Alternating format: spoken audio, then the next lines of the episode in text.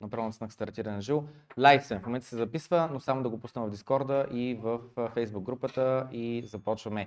Но, междувременно да кажа добър ден на доцент Григор Сариски, един наистина от Здравейте. най-най-най любимите ми а, а, гости, защото а, въпреки, че сме а, на различни мнения по някои теми, а, вие сте от малкото хора, които а, уважавам ужасно много, а, смятам за ужасно интелигентни и съответно от малкото хора, които а, ме карат а, нали, да се замисля дали не съм в грешка. Нали? Което, е, което, което е важно. Нали? Човек хубаво е да има твърди мнения по определени теми, на които наистина той смята, че има защо да имаш твърди мнения. Ако че имаш само твърди мнения, нещо не е наред. Нали? Не е нормално да имаш само твърди мнения. БМВ-то е най-доброто, Мерцедеса не струва. Левски е най-добрия, това, ЦСК не струва. Си какво е най-доброто, си какво не струва. Окей, няма още за някои неща. Но за всичко в живота, ако имаш твърди мнения, нещо не е наред. Та, аз единствено за биткоин имам твърдо мнение. За всичко друго се уча. Дали човек се учи докато е жив, а, само глупави е роден а, научен. Да, след а, този малък кратък рант от, а, от моя страна, добре дошли. За първи път идвате в биткоин бар. Поразведох ви да разгледате а, какво сме съградили за, за биткоин общността в ами, аз съм София. впечатлен, извинявайте, че е прекъсвам, но а, нещо, което беше казал Буров в а, срещи с Буров, една от любимите ми книги, беше, че ако един човек си вади хляба само с а, писане, с писалки и прехвърляне на папки от едно бюро на друго, нищо хубаво не чака от него. Така че това, което сте направили, е наистина страхотно нещо, което сте направили. Нали, лично, не лично с тия две ръце, но вие сте участвали при направата. Впечатлен съм, поздравявам ви и пожелавам успех. Успех Благодаря. на всички. Благодарим много. А, така, значи, само. Първо, много набързо да опитам за хората, които са долу-горе. Бихте ли потвърдили, чуваме ли се добре навсякъде? И въгъла там, я въгъла някой да вдигне ръка, добре се чувате, добре се чуваме, там се чуваме добре, окей. Горе-долу. Там няма тон колон или какво или тя тая тон колона сочи към вас, сигурно трябва да е малко по-надясно, ма карай. Има, ама не е пустата. Ще знаем, значи следващия път вече, но тая се надявам поне малко да, да помага. А, с два микрофона сме сега, че единия е към компютъра, към YouTube да може да стримаме, пък другият е а, за да може хората тук на живо, които са жива публика да, а, а, да ни чуват добре. Впоследствие ще има а, възможност накрая най-вероятно за няколко въпроса от вас, хората, които присъстват тук. Благодаря ви за времето, че сте отделили и вие да дойдете а, на място. А, сигурен съм, че и вие много уважавате доцент Григор Сариски, щом сте а, тук, присъединили сте към нас днес. Така, без повече уводни а, думи, нещо щях да кажете? За да ме сте горе очи, т.е. това ще да помоля. Да спрем с преамбюла и да почнем за въпросите. Да, да, да. Имаме доста теми, през които да, а, да минем. Значи, записал съм си записки, споделил съм ги с вас, общо взето, а, не като нали, са подготвени въпроси или нещо такова, ами просто като да, а, а, как да кажа, да имаме ясна конкретна цел а, с този разговор, с този подкаст, да преминем през 2023 година. А, какво се случи? А, кое от него беше шум, кое от него ще има последствия за а, идните години, защо не и десетилетия. А, като примерно 2020 година, когато беше обявена, а, нали, а, как да кажа, когато започна нали, слуха за вирус идва така от Китай, еди си какво и така нататък, едва ли много хора са очаквали, че ще има локдауни. Буквално аз откакто съм жив, локдаун не, не съм виждал през живота си. За в Китай съм чувал, че има такива неща, обаче не съм очаквал в а, демократична Европа, нали, без референдуми, без нищо, а, отгоре надолу да дойдат нали, а, правила и така нататък. Малцина бяха държавите, които казаха, не, ние не смятаме, че има нужда. България не беше една от тях. А, но така по-на север към Скандинавия имаше няколко държави, които казаха, не, ние смятаме, че а, това не е нужно. Та, 2023 а, година. А,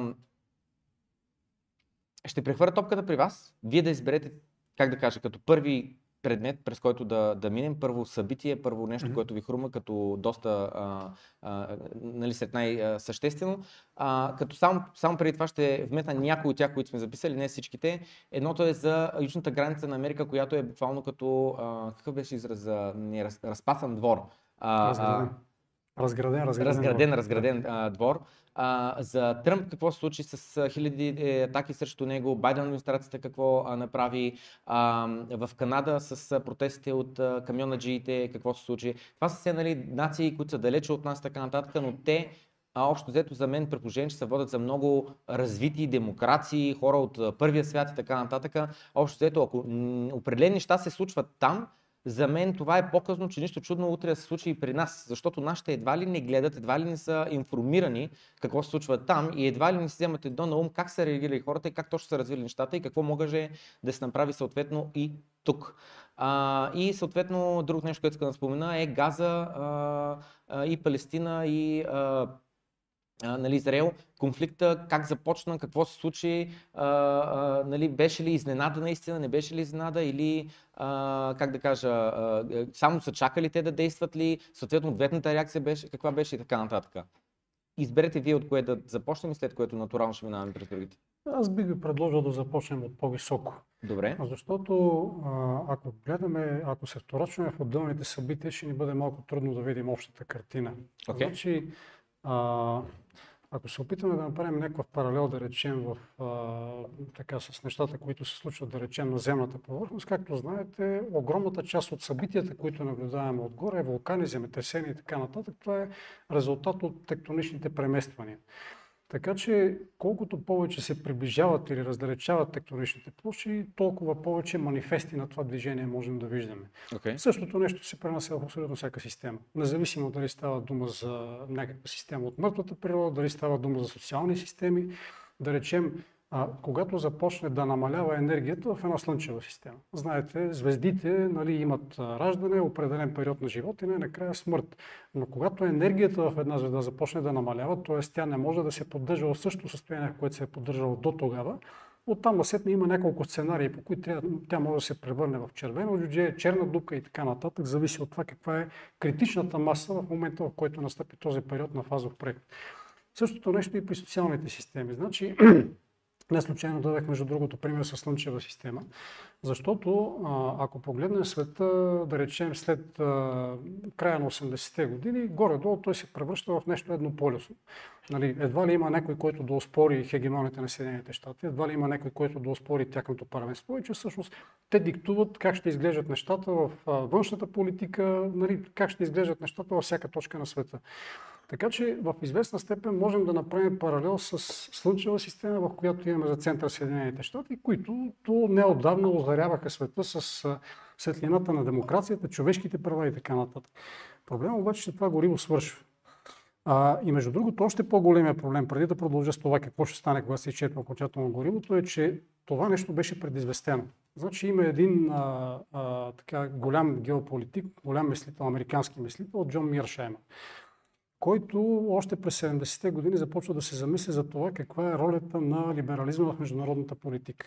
И колкото повече мисли, толкова повече стига до извода, че либерализма в международната политика е нещо, което е обречено. Поради една много, проста причина. Значи, ако вие се опитате да налагате с сила а, нали, демокрация, човешки права и така нататък във всяка точка на света, постепенно вие като хегемон започвате да се пристрастявате към войната. Защото постоянно някъде човешките права се нарушават и за да можете да установявате такъв демократичен либерален режим, вие не можете да го правите по друг начин, освен с военни средства. На второ място, и което е по-важното, а, когато говорим за държавите, не са единни, особено хегемоните. Както знаете, нали, изборният политическия процес изобщо, това е поле за сблъсък и търсене на баланс на силите между отделни групировки.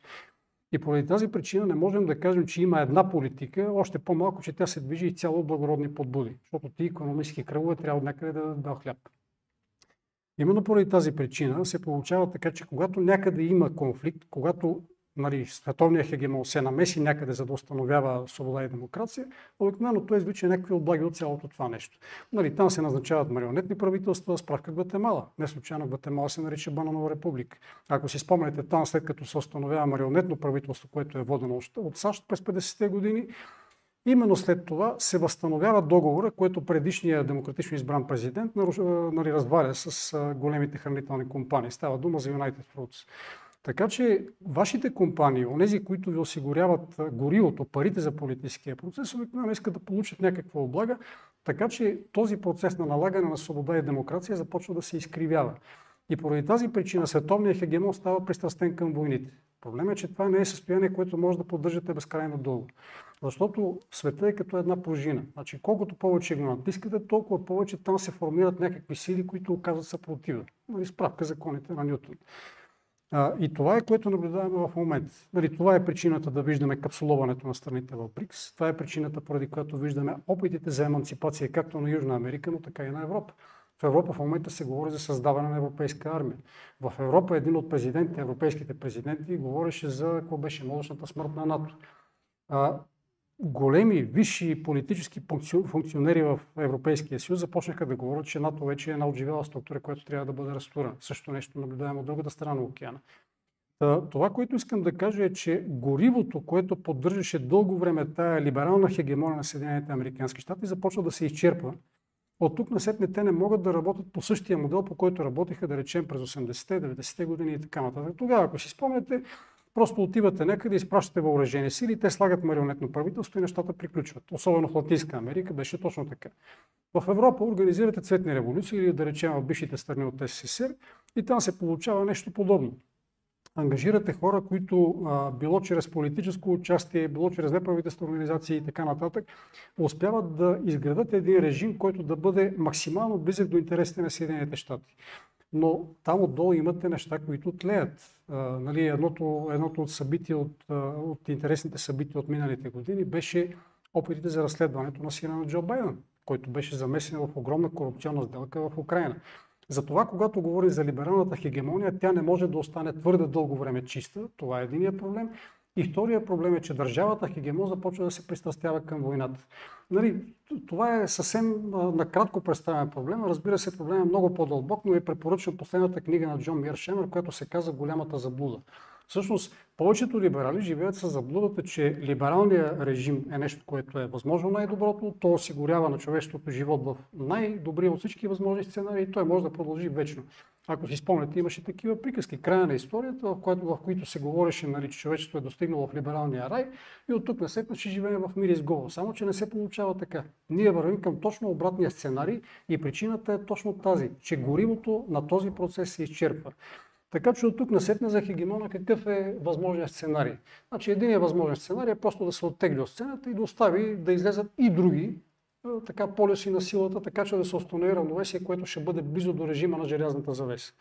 Но това ще означава тежки конфликти вътре в Съединените щати, още повече те започнаха. В момента, както знаете, има огромни проблеми с миграцията. Има щати, които не са съгласни с общата политика на отворени граници на Съединените щати.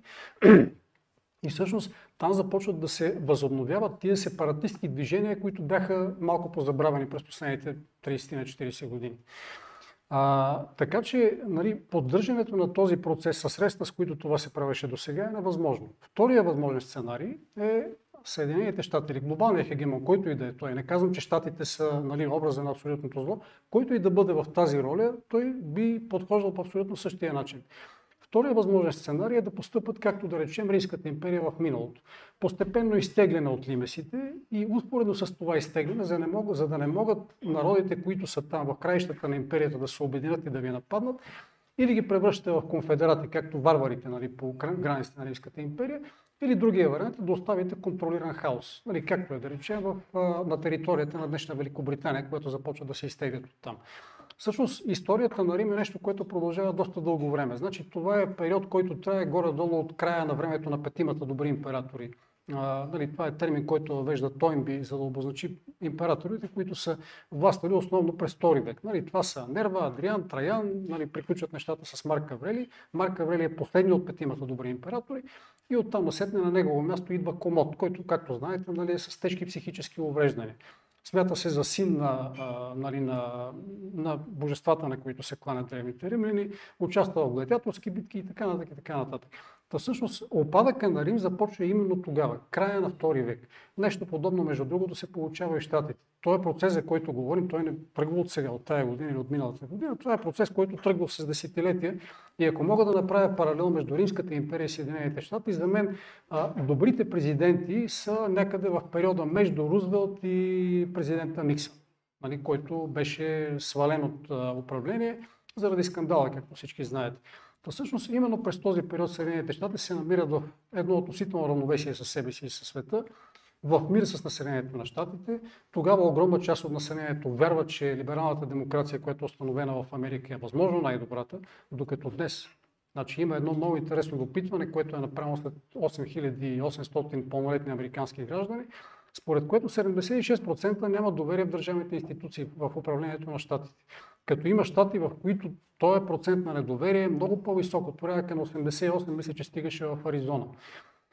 От тази гледна точка, нали, това искам да обоснова тезата, че това демократично гориво, което успяваше да поддържа равновесие първо вътре в щатите и след това световната економическа и политическа система, постепенно се изчерпва.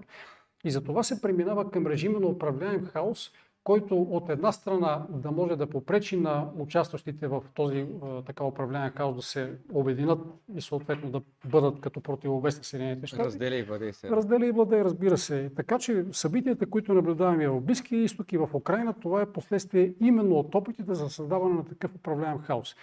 Значи да разгледаме събитията в Украина. Както знаете, нали, основното гориво за економиката, ми това са ресурсите. Ако нямате ресурси, не може да направите абсолютно нищо. Справка Европейския съюз. Последната година, последните две години, извинявайте, да речем, Германия намалява някъде с около 100 милиарда приблизително потреблението на газ. И това е причината индустриалното производство да отбелязва минуси вече от не знам колко поредни месеци, нали, с съвсем малки кратки прекъсвания. Това е причината Германия да навлезе в рецесия в началото на 23-та година и всъщност ако не беше едно техническо прекъсване през второто три месеца, Германия до сега щеше да е в рецесия, но тя пак ще навлезе. В това съм повече от сигурен. Мога да си заложа и заплатата за това. А, та, ограниченото потребление на енергия е нещо, което води до свиване на производството, намаляване на доходите на трудещите се, макар номинално да се увеличават, но те не могат да компенсират инфлацията, дори официалната такава, да не говорим за реалната, т.е. това, което ви излиза повече от джобовете. И оттам сетне единствения сценарий е задълбаване в една много дълбока економическа, политическа и когато се седите криза. Това е причината за възхода на десните партии, това е причината да речем за корекцията на пазара на имоти. Нали, целият този фундамент, за който говорим, обославя събитията, които виждаме на повърхността.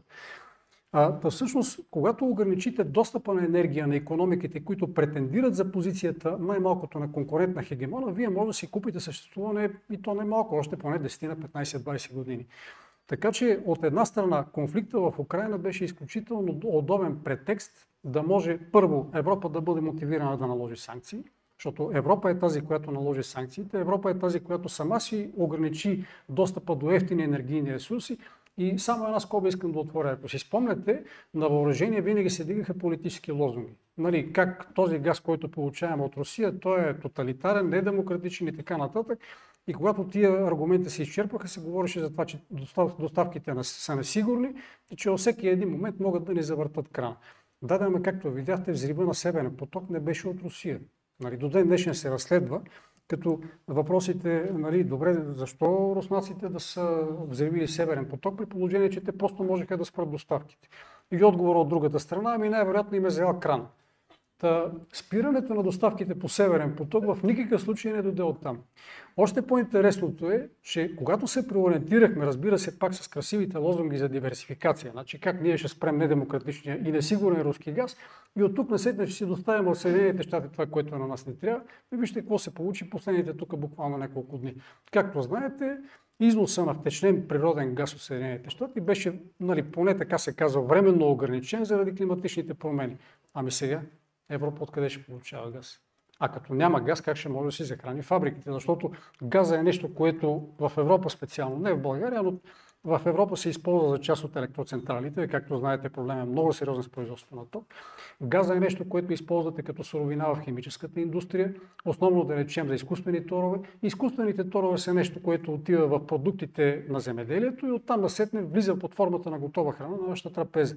Та когато вдигнете изходната суровина, оттам насетне всичко друго започва да се увеличава. И как няма да се притесняваме за инфлацията. И цялото това нещо беше последствие от санкциите, които бяха наложени в следствие на конфликта в Украина. От друга страна, изключително така благоприятно въздействие за хегемона имаше изтощаването на Русия. Защото Русия, както знаете, започна да преориентира цялото си производство към производство на боеприпаси. Разбира се, справиха се. Нали, започнаха да произвеждат, те в момента произвеждат с пъти повече от това, което може да произвежда колективния Запад. Това е причината в момента да няма дори и чисто пропаганда и такива лозунги за това колко добре напредва в Украина, колко добре напредват украинците, нали, подкрепени от колективния Запад. Но всъщност това е нещо, което изтощава една економика. Економика, която е обект на санкции, економика, която преориентира цялото си производство към военна промишленост, към военна индустрия, към продукти на военната индустрия, не може да се развива нормално. И това е всъщност втория, така да се каже, ключов момент нали, в конфликта, който беше разпален в Украина. Там, както знаете, нещата тръгнаха от 2012-2014 година, когато започнаха да се подклаждат тия националистските движения, крайно десни партии и така нататък. Всъщност това беше един доста дълъг период на нагряване на обстановката. Така че това, което искам да кажа е, че а, нали, разпалването на този конфликт доведе до пренасочването, до фокусирането на всички ресурси на Руската федерация именно в, нали, в разрешаването на конфликт. Което означава, че на тях не им остават ресурси от една страна да имат цивилно производство, което да се противоставят на хегемона, и от друга страна, това означава, че над преварата за ресурсите на полюсите, която сега в момента тръгва, ще имаме, така да го кажем, един конкурент по-малко. Русия е основният конкурент именно в тази област което означава излизане на досегашния хегемон с едни гърди напред. Аналогична беше ситуацията, да речем, с конфликта в Близкия изток. Значи как може да ограничите, да речем, Китай? Най-добрият начин да ограничите Китай е по същия начин. Когато спрете достъпа на енергийни суровини, а както знаете, една голяма част от енергийните суровини да именно от Близкия изток, когато настроите страните, с които биха могли да се съюзят китайците, нали, както знаете, Китай дълго време работи и по чисти дипломатически пътища, да може да примери наглед непримирими врагове, така че да може цялата структура да се капсулова в рамките, да речем, на БРИКС, в рамките на ШОС, в рамките на всякакви други формати и оттам насетне тия страни да могат да работят заедно. Но това е заплаха за хегемона. И освен това, обединявайки страните в тези формати, Китай получава достъп до ефтини ресурси. Така че разплаването на конфликт в Близкия изток най-малкото поставя на пауза на този процес, нали, т.е. ограничава доставките на суровини и от друга страна блокират част от търговските пътища. Сега интересното беше, че всъщност през Израел беше замислено да мине един търговски път, който беше конкуренция на пътя на Куприната, в който и САЩ участваше. И от тази гледна точка доста политически анализатори смятаха, че това е конфликт провокиран едва ли не от Китай. Но ако се замислите, ще видите, че участието на САЩ в този проект е по-скоро бутафория, тъй като особена изгода от този проект те не биха имали, докато изгодата от разпаването на конфликта в Близкия изток до блокирането на търговски пътища е нещо, от което до сегашния хегемон ще има много сериозна полза, именно като блокира, разбира се, възхода на тези економики, като Китай и така нататък. Там проблема е сериозен. Поне спомена за Китай, за енергетиката, значи само две справки искам да ви дам. Едното е свързано с зелената сделка. Значи Европа, както знаете, ограничава, така, ограничава добива на енергия от класически горива, фосилни горива и разбира се, България е на топа на устата, като на нас се казва, че трябва да се закрие въглишните централи. Ако направите сравнение на електричеството, което, което се произвежда в Европа и това, което се произвежда в Китай, Китай произвежда някъде около два пъти повече електричество, отколкото цяла Европа. Като при тях две трети от производството е познайте на какво? От въглишни централи. Така че всичките тия работи се ограничава на въглеродните емисии и нали, по-доброто бъдеще на света. Това се прави единствено с цел да се прокара така наречения зелен дневен ред, но в никакъв случай не е нещо, което има отношение към чисто бъдеще на планетата. Това е отделна тема, изключително дълга, по която отделно можем да говорим. Това, което искам да кажа е, че конфликтите, които наблюдаваме в Близкия изток, конфликта, който наблюдаваме и в Украина и развитието на този конфликт, както виждате в момента той се поставя на пауза, това е именно израз на стремежа на досегашния либерален хегемон да откупи още да речем 20 или 30 години на съществуване, нали, на правото си на съществуване в сегашния си вид. Съвсем накратко това е, което искам да ви кажа за Има и по-дълга версия. Значи повече, повече съм чул някой да каже плане как гориш толкова бързо. В смисъл, а, аз буквално гледах на 3x с моята запис, така си чувствах. Записах си доста записки, за да може нали, да, да, да тече а, мисълта плавно. Значи, ам, първото нещо, което записах е следното нещо. Какво бихте казали на хората, които смятат, че Америка реално ам, е наистина държава едва ли не, която просто безкорисно гледа да помага на другите по всякакъв начин и тя носи там демокрация и така нататък. Има хора, които са абсолютно твърдо мнение, защото вие, нали, направихте твърдението, че те си гледат собствения интерес и когато отидат в Южна Америка, или си какво, те слагат техни хора или вземат ресурси и други такива неща. Но има хора, които наистина смятат, че това абсолютно не се случва. Mm-hmm. Просто ако може едно, няколко думи, едно обращение към такъв тип хора, какво може на тях да им се каже, за да може да погледнат малко по-различен нещата, какъв въпрос трябва да самия се зададат, за да, за да са нали, отворени към една различна идея за, за Америка и значи, хегемония. Обращение към хората, които вярват в каквото и да е, лично аз смятам за излишно. Значи това е все едно да спорите с един сектант за съществуването на абсолютно, нали, или поне този, в който той вярва. Това е нали, просто безпредметен спор. Okay. А, когато човек веднъж е достигнал такова ниво на убеждение, че той вярва в това нещо и не се съобразява с доводите, това е, как да ви кажа, специално в областта на економиката и политиката, това е като да имате влюбено момче в пубертет. Нали, колкото и да му обяснявате за качествата на неговото момиче, той няма да ги види, най-много да се скарате с него. За останалите, които се опитват да поставят нещата на кантари, да ги гледат нещата нали, обективно, бих препоръчал да се опитат да намерят поне един пример. Това е въпрос, който заимствам, между другото, от Мия Шемер. Поне един пример, в който Съединените щати са се отказали от някаква облага, или те са понесли някакъв ущърп за сметка на получаването на облагата на някой техен партньор. Аз не се сещам за нито един такъв пример. Та, от тази гледна точка, нали, когато говорим за това до каква степен те го правят безкорисно, нали, до каква степен става дума за вярата в човешки ценности и човешки права, човек не може да бъде убеден, когато сложи нещата на кантар и когато види, че във всичките тия демокрации, в които те са се намесвали за да разнасят човешките права, разбира се и либералните режими, няма кой знае каква облага. Погледнете задния двор на Америка. В Латинска Америка не може да намерите нито една просперираща държава, макар че Съединените щати имаха немалко намеси, и то чисто военни намеси. В това число и Гватемала. Там, ако си спомняте, нали, преврата беше именно с идеята да бъде въдворен един нов либерален демократичен ред, но Гватемала до ден днешен се слави като бананова република. Затова не съм убеден до каква степен можем да, така, може някой да бъде убеден в чистите подбудени Съединените щати. Това първо. А, и второ, а, винаги когато влязат някъде, Съединените щати получават някаква облага под някаква форма. Нали, това е да речем, ако се върнете в старата история на Европейския съюз, и там може да видите нещо такова.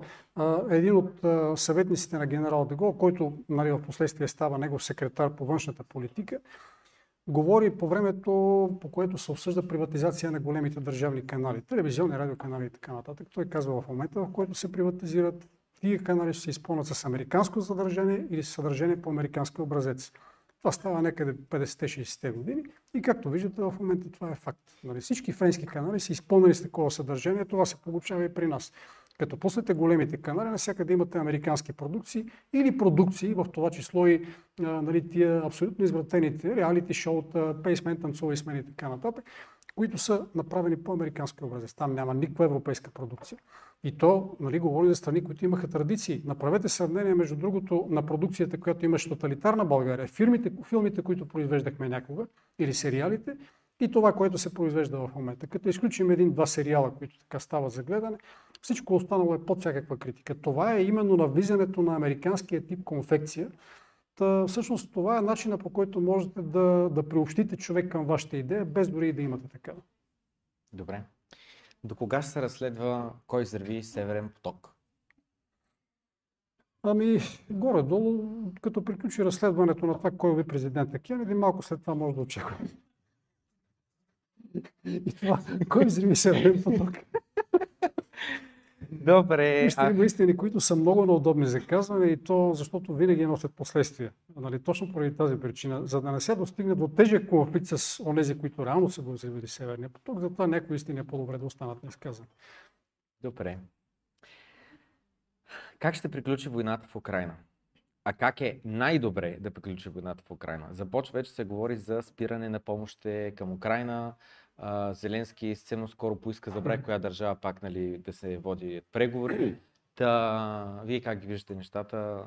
А, ще е война, която да се води идните 10 години, нещо, което най-вероятно по някакъв начин на маста ще стигне до някакви условия идните а, 12 месеца или а, нали, шанс за ескалация?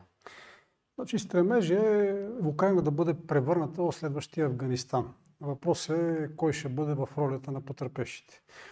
Защото ако се ангажирате с един конфликт, който трябва безкрайно дълго и който трябва постоянно да финансирате, да хвърляте въоръжение, сили, жива сила и така нататък, нали, това е нещо, което изяжда от политическия капитал. Това е нещо, което дестабилизира политиката и вътре в страната. Ако си спомняте, ако направим един паралел, да речем, с войната с Виетнам, може да видите абсолютно същото нещо. Тогава имате възход на хипи движенията, тогава, тогава възниква недоверието към официалната външна политика, Съединените щати и така нататък. Така че стремежа Украина да бъде превърнат в именно такъв, а, нали, то няма да е прецедент, а по-скоро в ремейк на Афганистан. Въпросът е, пак ви казвам, кой ще бъде в ролята на потърпевшите. Защото Съединените щати постепенно започнаха да се дистанцират от този конфликт. Сега на Световния економически форум в Давос европейските лидери бяха тези, които активно говореха за това, че трябва да се осигури подкрепа на Украина, като даже Урсула фон дер Лайен произнесе нещо, че Украина трябва най-после да има предсказуемо и гарантирано финансиране за продължаването на конфликта, който протича на територията. А, от тази гледна точка, според мен, конфликта в Украина не е нещо, което ще приключи скоро. Чисто и просто защото до сегашния хегемон, както казах, има облага от това, тъй като ослабя както американската, както европейската, така и руската економика и затова не е възможно такава хубава възможност да бъде изтървана.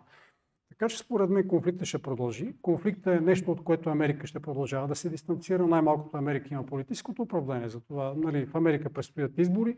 За Америка има доста други и то не по-малко сериозни точки на геополитически конфликт. Видяхте да речем в Тайван по нова година имаше изказване от страна на китайския президент, който каза, че трябва да се решим проблема с Съединен Тайван. А това е точка, в която Съединените щати имат изключително активен политически, геополитически, като серите и търговски интерес. Така че Съединените щати ще трябва да се насочат и на там. От тази гледна точка, разфокусирането на вниманието в прекалено много нали, такива фокуси е невъзможно.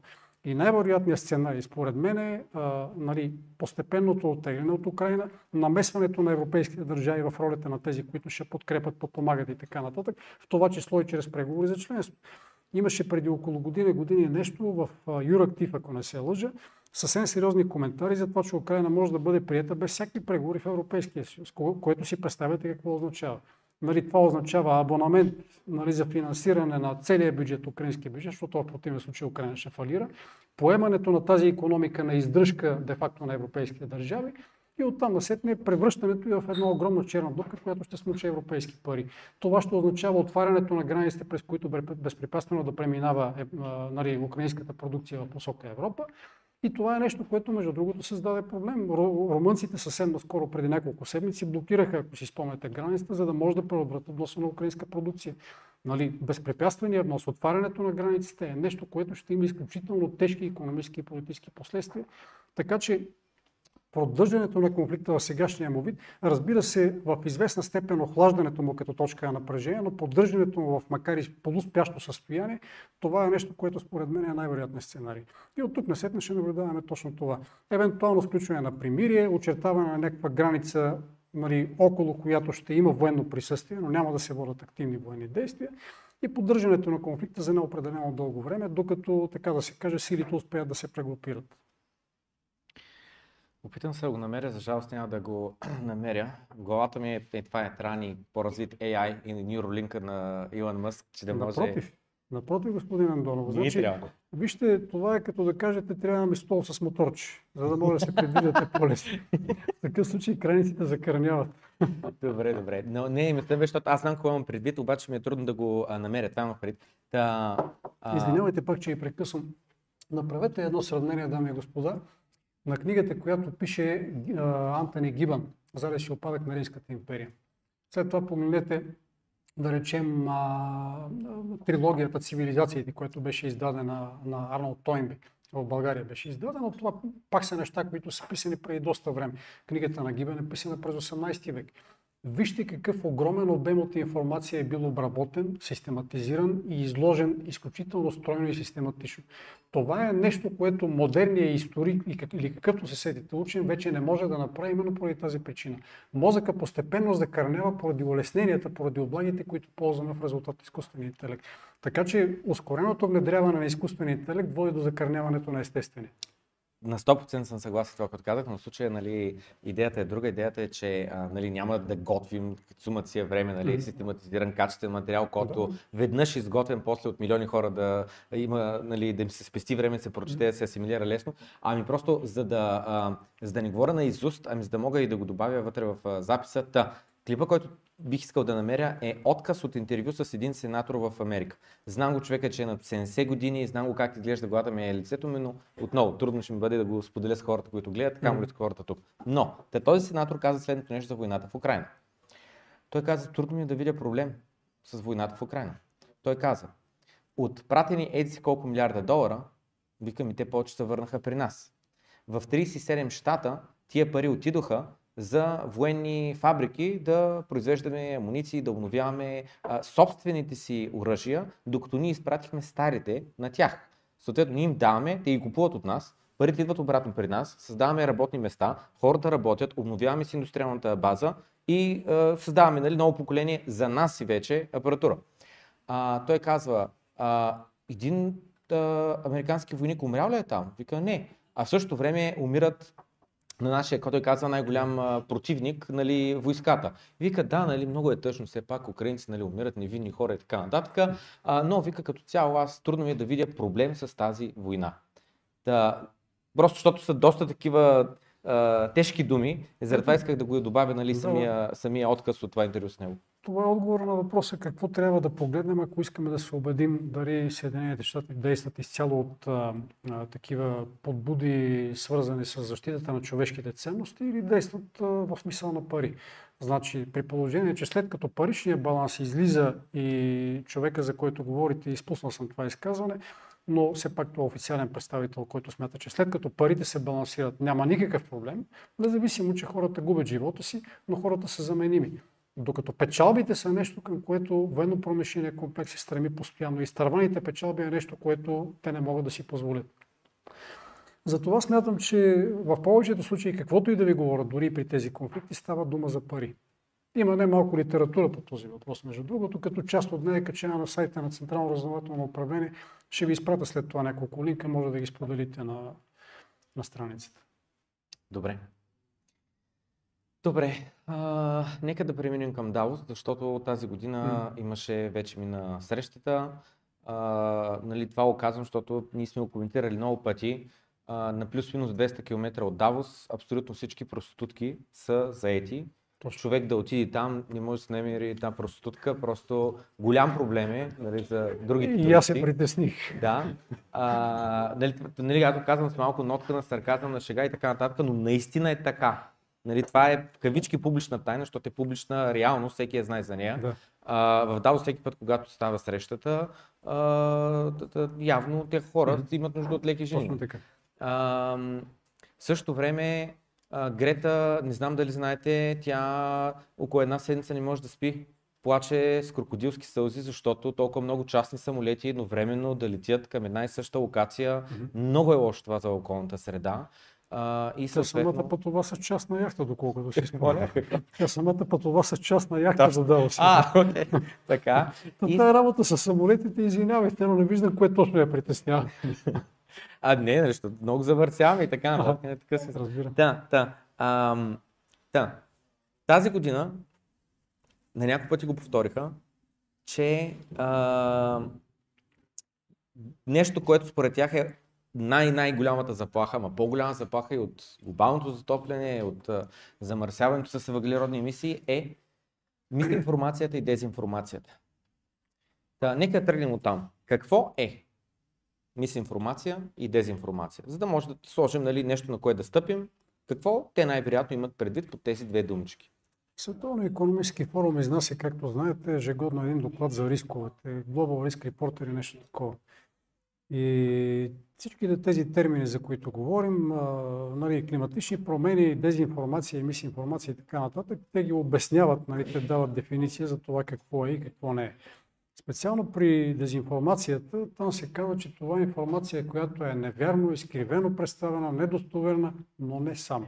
Тоест, не се ограничаваме само с невярната информация, а може да бъде и нещо друго, т.е. каквото реши Световния економически форум. Всъщност, ние се връщаме постепенно към едни времена, които имахме нали, във времето на тоталитаризма, в които имаше такова, такова правило, че всяка крива линия, която не пресича партийната, е права линия. Горе-долу това се получава и с мисинформацията и дезинформацията. Всяко нещо, което на нас не ни уидисва, това не е факт. Даже имаше изказване на главния редактор на Wall Street Journal, нали, изправи се там жената на, на подиумчето и каза, беше време, в което нашите медии притежаваха контрола върху фактите. Ние решавахме кое е факт и кое не е. За жалост това време отдавна отмина. Така че, когато се говори за мисинформация и дезинформация, имайте предвид, че големите медии, в които хората винаги търсят подкрепа на това, което трябва да бъде определено за достоверно, не винаги ви представя достоверната информация. Само за справка видях, че ползвате ZeroHear. Съвсем наскоро там излезе информация за това, че още през 20-та година, края на 20-та, началото на 21 година, е имало информация в тяхната здравна агенция на Съединените щати за това, че част от ваксините, които са масово разпространени, са свързани с случаи на миокардит. Но тази информация така и не е видяла бял свят. Ако си спомняте в тези времена, нали, точно края на 20-та, началото на 21-та, когато се заговори за рисковете от ваксините и така нататък, хората, които приказаха за това, бяха заклеймявани като дезинформатори, разбира се, рубладжи и каквото още седите. Сега се оказва, че тази работа е верна. Само, че няма кой да реабилитира тези хора и няма кой да санкционира онези, които са спряли доклада от публикуването Затова, според мен, проблема с дезинформацията, както го нарича на Световния економически форум, е изключително сложен. То е нещо, което от тук насетне ще взема превез в нашето отношение. Ние няма как да знаем кое е действително си, кое не, при положение, че от големите медии бълва дезинформация и разбира се в нашия затънтен край цяло репликираме нали, това положение. Независимо за каквото се седите, дали ще стане дума за COVID, дали ще стане дума за конфликта в Украина, за каквото и да е, или за Близкия изток, очаквам всеки момент да се покаже оттам Петър Младенов от екрана. Нали? До, до, до такава степен сме закъсали. Вчера, например, а, даже се появиха и такива рубрики факт-чек, нали, кое е действително и кое не е. Вчера, между другото, в една от големите три буквени телевизии става дума за така наречената БНТ, там видяхме една, един материал, в който се обясняваше как било дезинформация това, че от евровеждането на еврото ще да има щети. Значи, рядко съм виждал толкова неграмотно и толкова нескопосан, толкова зле направен материал, но това е нивото на хората, които се занимават с така наречения факт-чек. Та, според мен, пак ви казвам, това е нещо, което ще определя човешките взаимоотношения, защото особено там, където левичарските политики са взели превеската, да речем в Канада, Нали, там може да видите, че хората ги страх да говорят по улицата. Точно поради тази причина. Вижте, ако живеехме в средновековието и си ги говорихме тези неща, разбира се, за проблемите, които са вълнували средновековните хора, и бяхме защитници на несистемното мислене и несистемните идеи, щяха веднага да ни заклеймат, че ние сме магиосници да, и да ни запалят. В момента просто не бива за дезинформатори, потенисти и каквито още съседите, но винаги има един такъв етикет, който е изключително лесно да бъде използван, който е дигнат на въоръжение и в момента, в който вашия политически противник стане неудобен, вие просто му го лепвате и оттам на сетни разговор приключи. Така беше, между другото, и в късните години на тоталитарното управление, така и в момента. И се опасявам, че навлизаме в период, в който, когато спре комуникацията между отделните полюси, Нали, господинът Доно започна изключително хубави ласкави думи за мен, за което отново благодаря. Но това, че той разсъждава и се склонен да приеме гледната точка на човек, който не мисли като него, или по-скоро той не мисли като своя събеседник, това означава, че тук все още има някакви, така да се каже, информационни потоци. Докато това, което виждаме в модерното общество, това, което виждаме в големите медии, които се борят за информацията, това е нещо като застояла вода. Това е процес на заблатяване. Застоялата вода винаги е по-мръсна от течащата. И това е процес, който обикновено предхожда етапа на гниене и съответно до разпадането на политическата система. Ако погледнете средствата, с които между другото статуквото се опитва да се съхрани в момента и ги сравните да речем с тия средства, които се използваха преди 10, 15, 20 години, ще видите как тия средства стават все по-твърди. Съединените щати се опитват да съдат кандидата за президент Доналд Тръмп и да попречат въобще на републиканците да, нали, да влезат в някаква политическа надпревара. Съединените щати са тези, които изцяло изкривиха изборния процес. Както знаете, огромна част от избирателите, дори гражданите с електорални права, се съмняват в достоверността и в почтеността на проведените минали избори. И процентът е рекорден. Нали, правени са такива анкети и преди. В момента процентът е рекорден. Така че средствата, които се използват в момента за съхраняване на статуквото, стават все по-жестоки и по-жестоки, което обикновено, пак ви казвам, предхожда разпадането на системата. И според мен в рамките на 4 или 5 години вече ще живеем в един доста по-различен свят.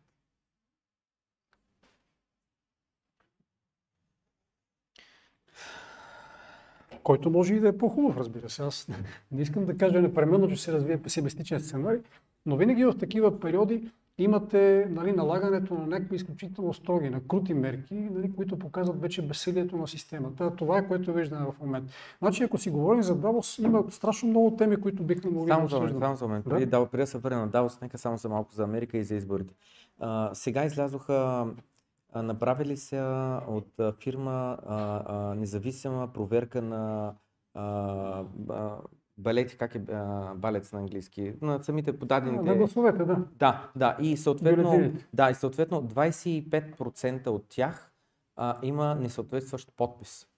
150 човека са направили а, нали, проверка на процент от всичките, нали, не са, възможно, са успели си през всичките да минат. Mm-hmm. И върху този процент, като го множат по колкото нали, е нужно до 100, mm-hmm. а, а, се получава така, че 25% от а, подадените гласове трябва да бъдат а, премахнати, защото буквално mm-hmm. те просто не отговарят на а, нужните а, изисквания а, а, то а, с толкова малка разлика печех Байден с 1% или нещо такова, беше 1-2% максимум, а, че да имаш 25%, които трябва да бъдат хвърлени, а, значи това сега, нали, а, те, те ни казват, че са 25%. За Байден гласувалите просто 25% са невалидни. Това е което каза. Но съответно мислята ми беше, че това за мен буквално, защо тази проверка е да се прави сега, буквално от 4 години по-късно, нали, а, а, а не до на следващата седмица, на следващия месец, че на момента се вземе нали, реакция а, а, и така нататък.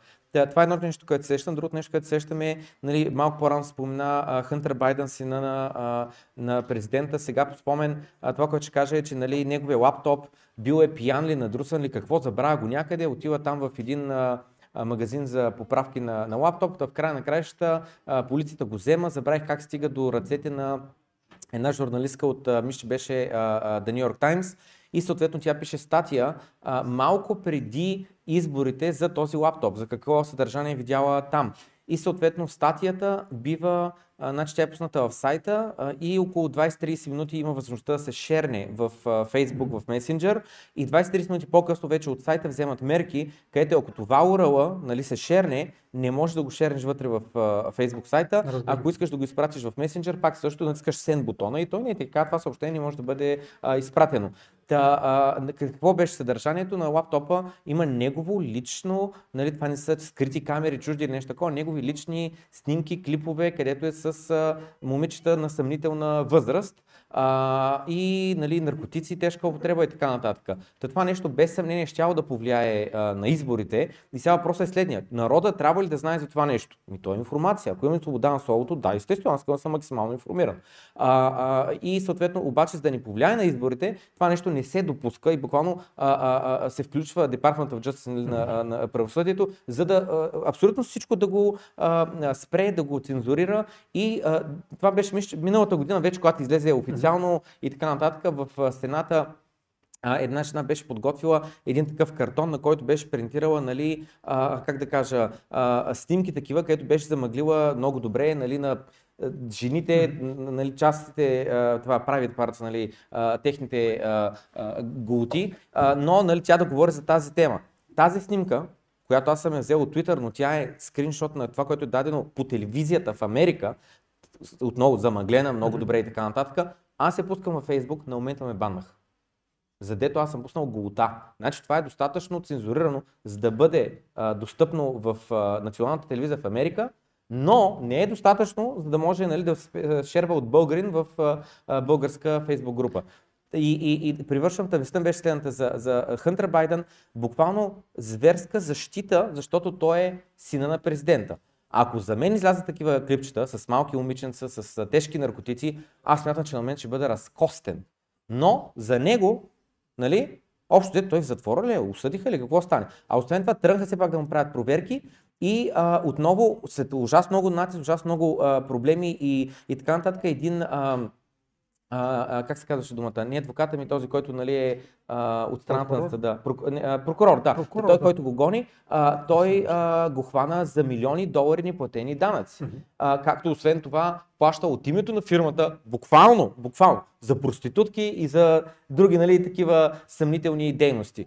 Та, за мен Америка а, като най-велика демокрация, а, за мен лично, просто това е моето мнение, аз така гледам след а, това, което съм видял, е, че ми не, демокрацията е една лъжа, където казваш на хората, ти имаш право да гласуваш, но имаш право да гласуваш само за тези, които ние сме ти позволили да гласуваш. Това е като а, а, Кристин Легард излезе и каза Your Euro, your choice. Вашето евро, вашият избор. И показва 7 цвята, светло зелено, светло лилаво, светло еди си какво. Изберете света на банкнотата. Влезте в ecb.eu или каквото е и гласувайте а, нали, за вашето евро. Вие трябва да, Да. имате гласност. Точно.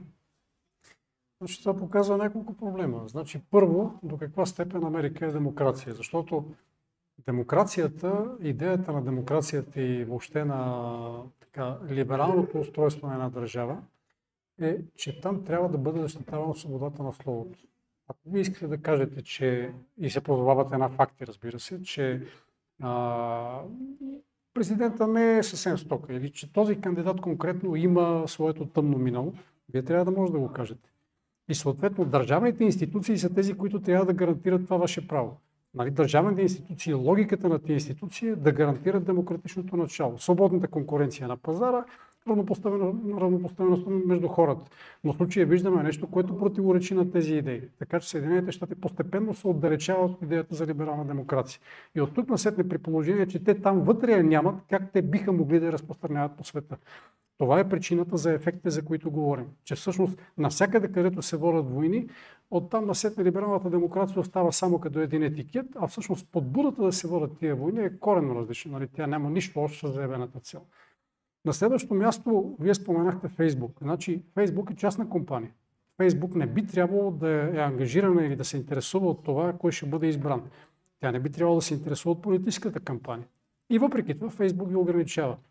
Това е постепенният преход към нещото, за което Световния економически форум говорят в термините на как беше социално отговорни корпорации.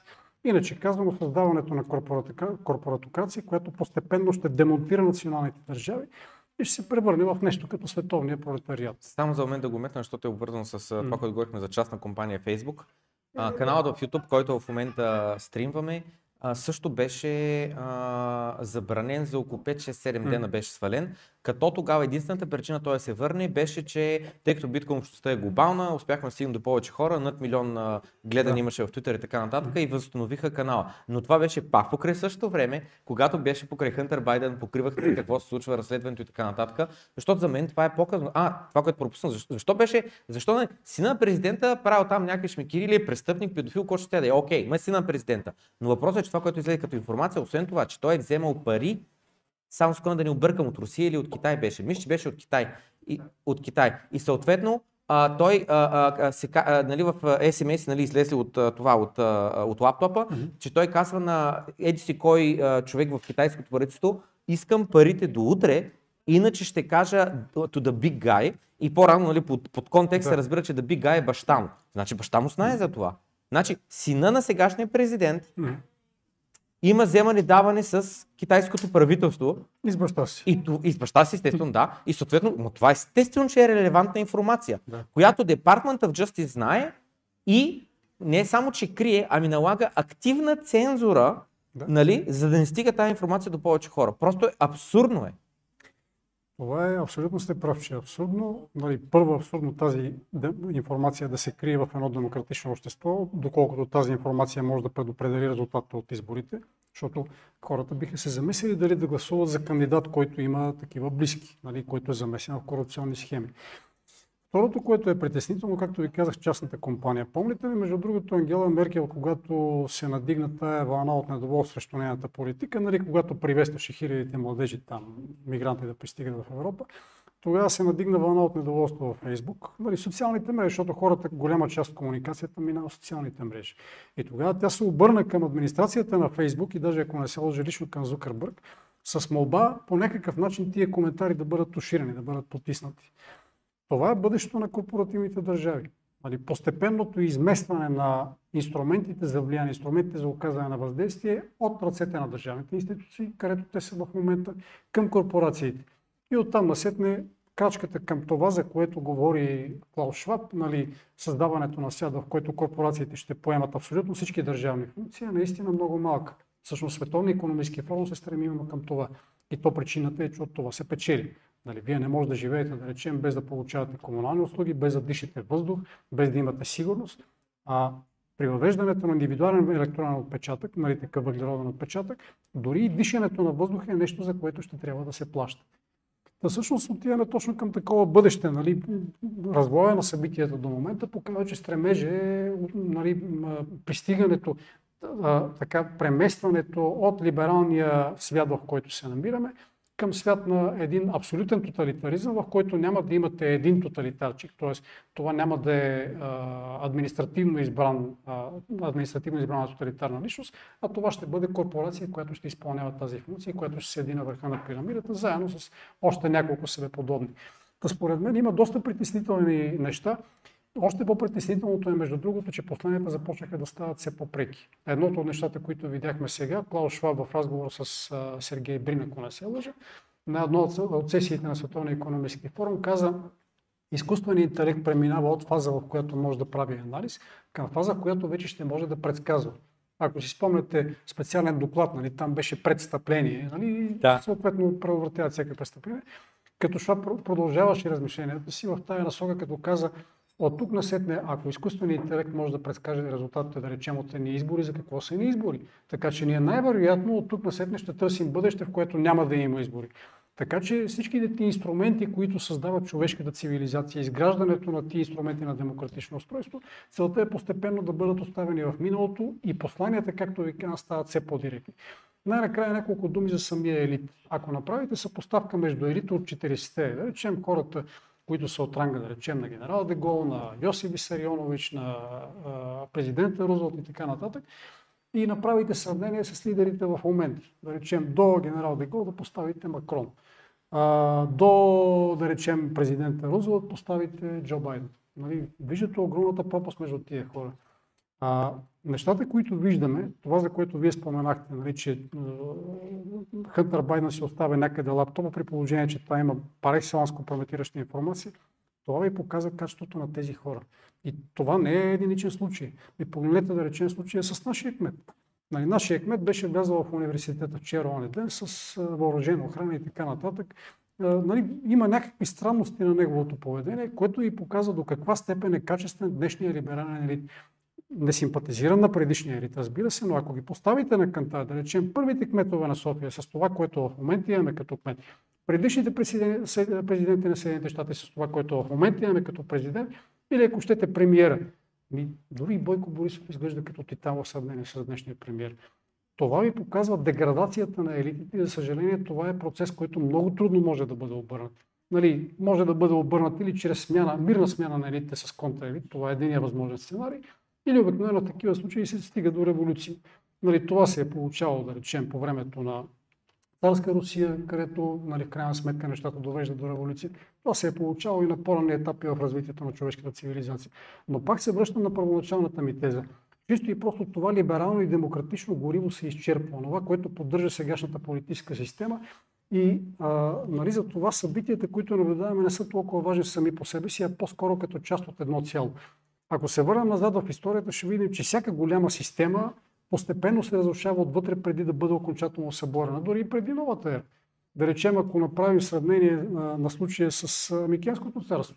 Нали, както знаете, те са някъде от 16-17 век преди Христа и тяхното съществуване продължава горе-долу до 12. Като хипотезата, която до преди 30 на години се лансираше в средите на историците, беше, че дошли дорийците и понеже в Микенското царство още работили с бронз, техните оръжия били по-меки, а дорийците дошли с железни оръжия и затова успели много лесно да ги победат.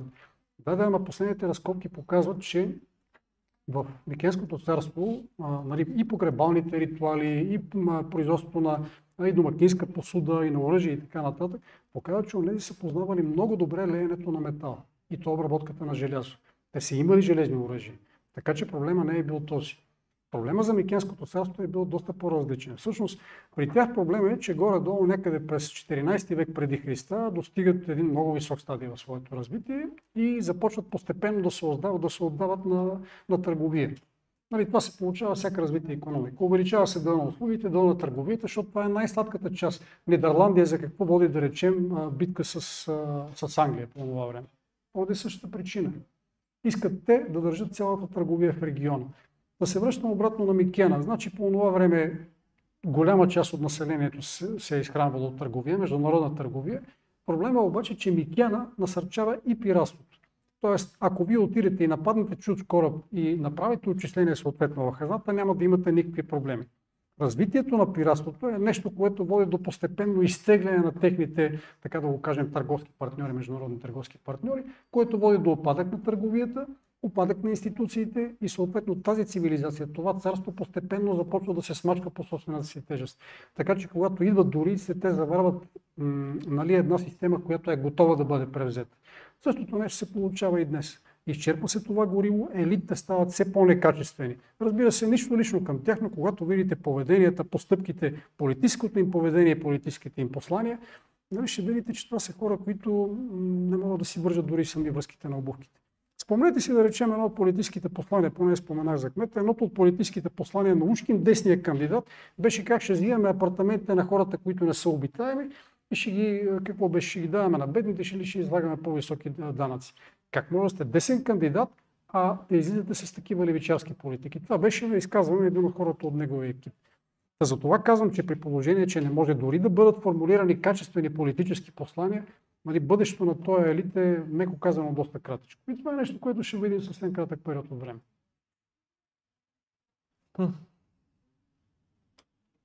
Малко по-рано говорихме за гемона на Америка и си мислих през това време как а, до безкрай, докато могат да се печатат пари, да им расте дълга, дефицита и така нататък, малко по-късно ще минем през... А, и като следващата тема, даже ще минем през дълга на Америка. Но мислята беше, че тогава си мислих, тъй като съм биткоинджия, fix the money, fix the world е слогана mm-hmm. на биткоин. И аз наистина съм на мнение, че ако бяхме на твърди пари, без възможност за печатане, а, тогава ще да, да, да бъде много по- отрязана възможността за а, такива пипала като един октопод, който да пуска навсякъде и да, да смучи от а, всякъде. Но какво може да направи днес човека, за да спре навлизането на а, такъв а, тракър за емисии, такива лимити? Айде на страна ще плащаме ли за въздух, но за мен примерно не е нормално а, да ми кажат еди колко тона на година мога да направя CO2 емисии и съответно от там нататъка, ако аз имам примерно деца в Испания, в Англия не знам с какво да не мога да се посетя децата, защото един самолетен билет ми е еди си колко нали, емисии. А, или да не мога да купувам еди какво, ами ми само еди какво, защото нали, това mm-hmm. произвежда повече CO2 емисии. А, да идват едни големи а, а, чрез CBDC, според мен, а, наложени, идват едни големи а, тоталитарни такива, как да кажа, а, лимити и ограничения на хората, които обаче тези лимити ще а, бъдат естествено за 90-95% от населението, ако не и максимум 99%, но 1% ще останат просто като богове, които за тях тези правила просто не съществуват. И тогава а, деленето на, на класи нали, ще бъде още по-разделено, защото за едните хора наистина тези ограничения, нали, ние ги коментираме, къде нали, какви ще бъдат ограниченията, какво е си какво. Но дай му 10, дай му 20, дай му 50 години в бъдещето, а, да се смени едно поколение, второ да дойде, нали, след 50 години вече нали, внуци на сегашните млади хора, когато се появят, а, а, хора израснали в един такъв свят, непознаващи свят преди това, а, цялата планета, всички общности, вече говорим,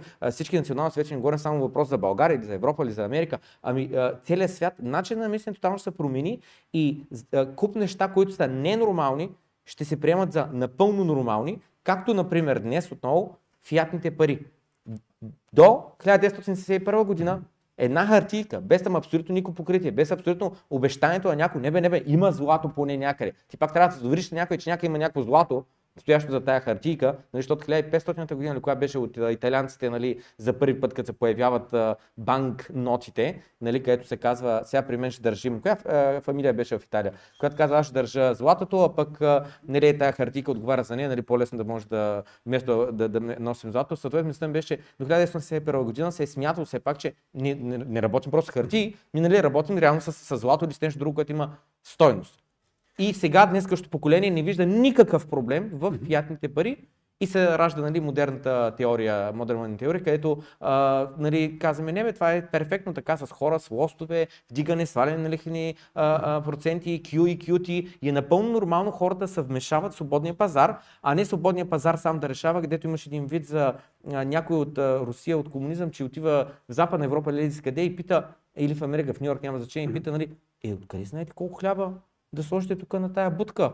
Нали, как го планирате и така нататък. И те казват, е, не, ние не го планираме. Той свободния пазар сам се оправи. Ние не нужда да на предприемачите тук ли да отворят будка, там ли да отворят будка. Човекът види, че на плюс-минус 2 км няма хляб, отваря будка за хляб и слага цената двойна. Някой друг, като види, че печата пари, защото продава на двойната на хляба, нали, свободния пазар се саморегулира а няма нужда някой отгоре да казва, сега ще дръпнем шалтера на свободния пазар, да го притисим надолу, сега ще му помогнем, ще свалим лихвените проценти, да печатаме ни пари, хеликоптер мъни да раздадем на всички американци по 1000, 2000, 5000 долара, колкото трябва, да стоят вкъщи, защото е пандемия и така нататък. Това вмешателство за мен не е нормално и ще доведе до... И така не, че те си има проблеми, но тия проблеми, как да кажа, тотално да ескалират чрез един такъв тракър. Значи вие ми бяхте пратили, някой беше подарил облигация от 1909 година. А, облигация за 500 лева, ако не се лъжи. И там на облигацията може да видите, това е облигация за 500 лева, която струва примерно 405 марки, която струва толкова холандски, австрийски, нали всичкото ви е записано в валута. Интересното е, че ако погледнете облигации, които са емитирани 5 години по-рано, ще видите същия текст. 1904 година пак теглим един дълг от Парижката и Холандската банка, ако не се лъжат. Този не мога да си спомня от 1909 откъде беше теглен. Но ако погледнете 1904 ще видите същите надписи. Нали, 500 лева, които са толкова марки, нали, толкова австрийски, нидерландски и така нататък. Живеейки в един фиксиран свят, човек има лукса на някаква предсказуемост. Въвеждането на активните парични политики е нещо, което тотално ви дестабилизира. Инфлацията, която виждате, е продукт именно на активното печатане на пари. Всъщност централните банки могат, нали, там в буквална смисъл на думата, при тях има нещо като шалтер и те решават колко пари да се появят в економиката и колко да изчезнат. Единственият проблем е, че при това шалтер няма, така да се каже, няма твърда връзка. Там връзката е мека. Защото парите в обращение зависят от процеса на парична мултипликация. Тоест, имате някакви резерви в Централната банка и когато Централната банка създаде условия тези резерви да бъдат ползвани по-активно от търговските банки, те ги отпускат по-активно на кредит и съответно паричната маса започва да набъбва. Защото сам разбирате, аз да речем ви давам кредит, вие с кредита купувате някаква стока, търговец, от който сте купили стоката, пък депозира парите си в банка. Оттам на сетне банката ги отпуска на някой друг на кредит, това са едни и същи пари. Но докато настъпи падежа на кредита и падежа на депозита, тези пари се водят, че ги има, но реално те не са в трезора. Тези пари се въртат. Затова имате от една страна нещо, което се нарича парична маса, т.е. колко пари имате записани в банките, и от друга страна колко пъти тези пари се превъртат в економиката. И тук е голямата уловка. Обикновено, когато банки, централните банки направят така, че парите започнат да се увеличават паричната маса, парите започват да се въртат по-бавно. Ето да речем справка в Ваймерската република. Когато Германия, за да финансира военните си разходи, започва да печати пари, в първите месеци никой нищо не усеща, защото ти увеличени пари хората си ги държат по депозити, те не ги варят в потребление, поради което паричният оборот намалява и цените в магазините не се увеличават кой знае колко. Но когато тези пари започнат да бъдат вкарани по-активно в оборот, това означава ускоряване на оборотите, покупки на по-големи количества стоки и съответно търговците дигат цените. Това е нещо, което познаваме като инфлация. И затова казвам, че най- една от най-големите бели, ако не и най-голямата в финансите, това е активната парична политика. Вие давахте пример с 15 век, значи тогава големите банки в Италия са барди и перуци. А, но дейността е била изключително сложна в уния години, защото, както знаете, нали, даването на пари под лихва е било заклеймявано. И както тия банки, така и, да речем, преди това лихварите, са правили абсолютно всякакви фокуси, за да могат да получат доход под някаква друга форма. Да речем банката на медичите, която възниква на тяхно място, защото проблема се запазва доста дълго време, с векове. Банката на медичите, която кредитира Светия престол, нали, защото някак е непри, неприлично да искаш лихва от някой, който казва, че лихвата е нещо, което е абсолютно забранено. Нали, то е заклеймено от църковния канон, католическия канон. И поради тази причина, за да могат да получават доходи, те правят така, че през тях да минават, да речем, доставките на сребърни лъжици, бижута, там, посуда и каквото още се седите. Слагат една наценка от около 30-40% и по този начин успяват да получат някакви приходи, така че даването на пари да не е безвъзмезно. А, друг вариант е, когато правите превалутиране. Заради това, да речем, в уния години, нали, само в Италия е имало не знам колко валути, именно поради тази причина. Вие отпускате парите в една валута, получавате ги след това, на вас ви ги връщате от друга валута и от курсовата разлика печелите това, което иначе би трябвало да наречете лихва. Та за това казвам, че са правени абсолютно всякакви фокуси. Банкнот, нали, като банкнот за първ път възниква термина след създаването на банка в Енгланд. А, нали, всъщност това е през 18 век. Само секунда, какво беше това 1500 година там на, в не Сицилия, къде беше? Тогава приключват, в... нали, приключват барди и перуци, нали, края на 15 век, ще ви излъжа коя година. Точно, но банките барди и перуци приключват съществуването си през 15 век. А, нали, тъй като един голям кредит, който са отпуснали, отпуснали на короната, не им е върнат.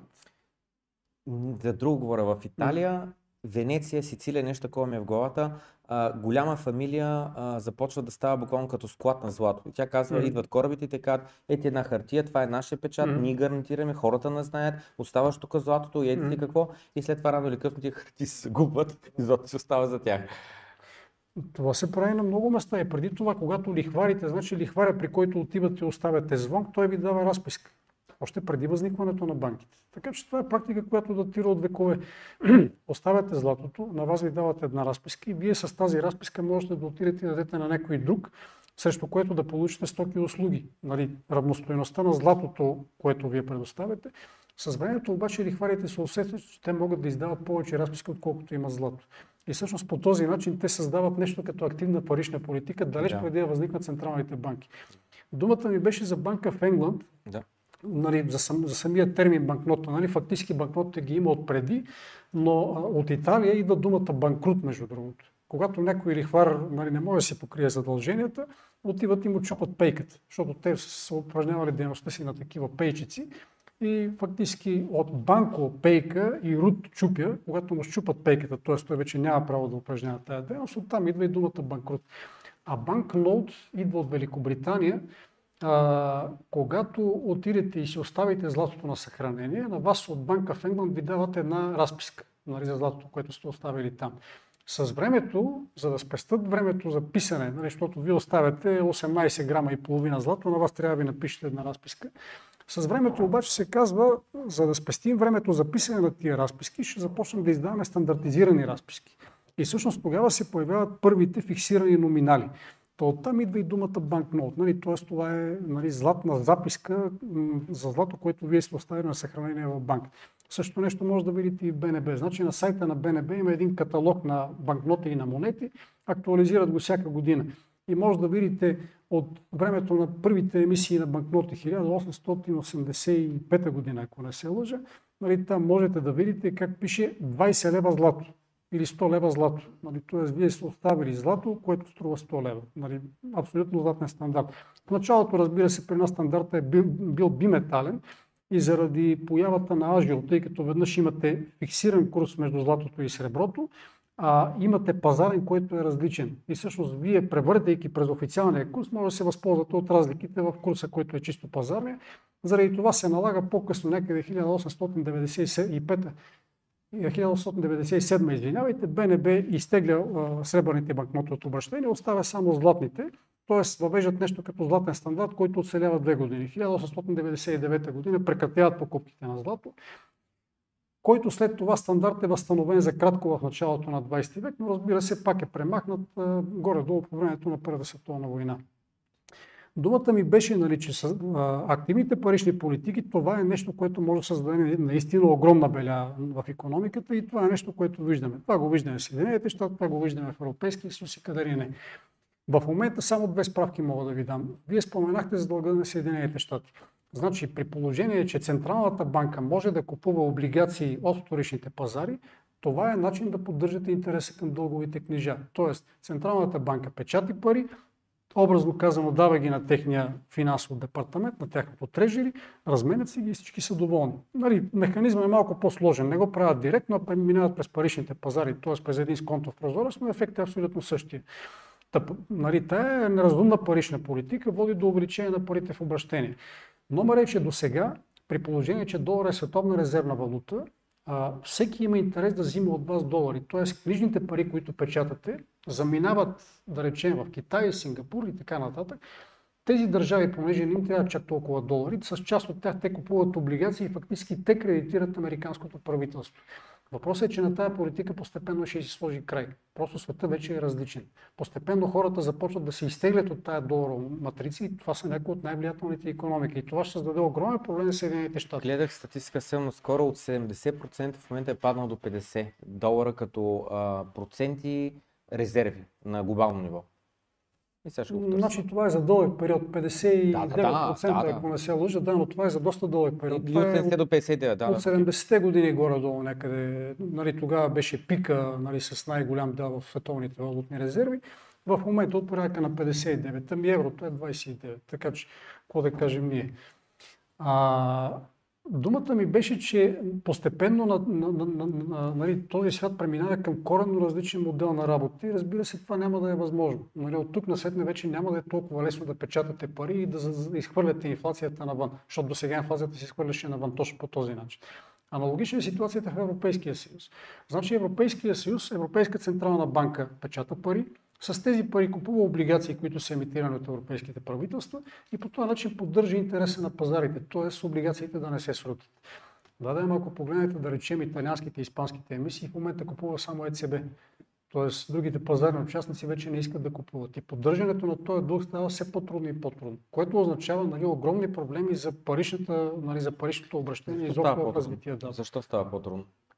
А, ами, пазарните участници не ги искат. Чисто и просто в тия страни, за които говорим, Италия и Испания, първо те са много задлъжнели. Значи нормата на задълженост от порядъка на 140-150%, грубо един път и половина. Съединените щати, за които говорим, имат от порядъка на 1,3. Нали, публичен дълг към БВП. В Италия и Испания е повече. Това първо. И второ, техните економики произвеждат доста по-малко, отколкото преди. Специално в Италия, ако направите сравнение с 99-та година, ще видите, че индустриалното производство е с една четвърт по-малко в физически обем.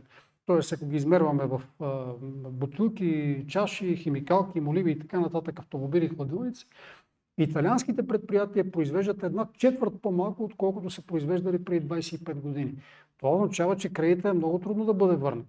При положение, че тогава с по-ниска норма на задлъжнявост, те не са успели да си погасат кредита, а само задлъжняват повече, значи, че с тази по-висока норма на дълг, ами много ясно е, че ще изпаднат в проблеми. И затова големите банки, инвестиционни, пенсионни фондове и така нататък бягат от тия работи.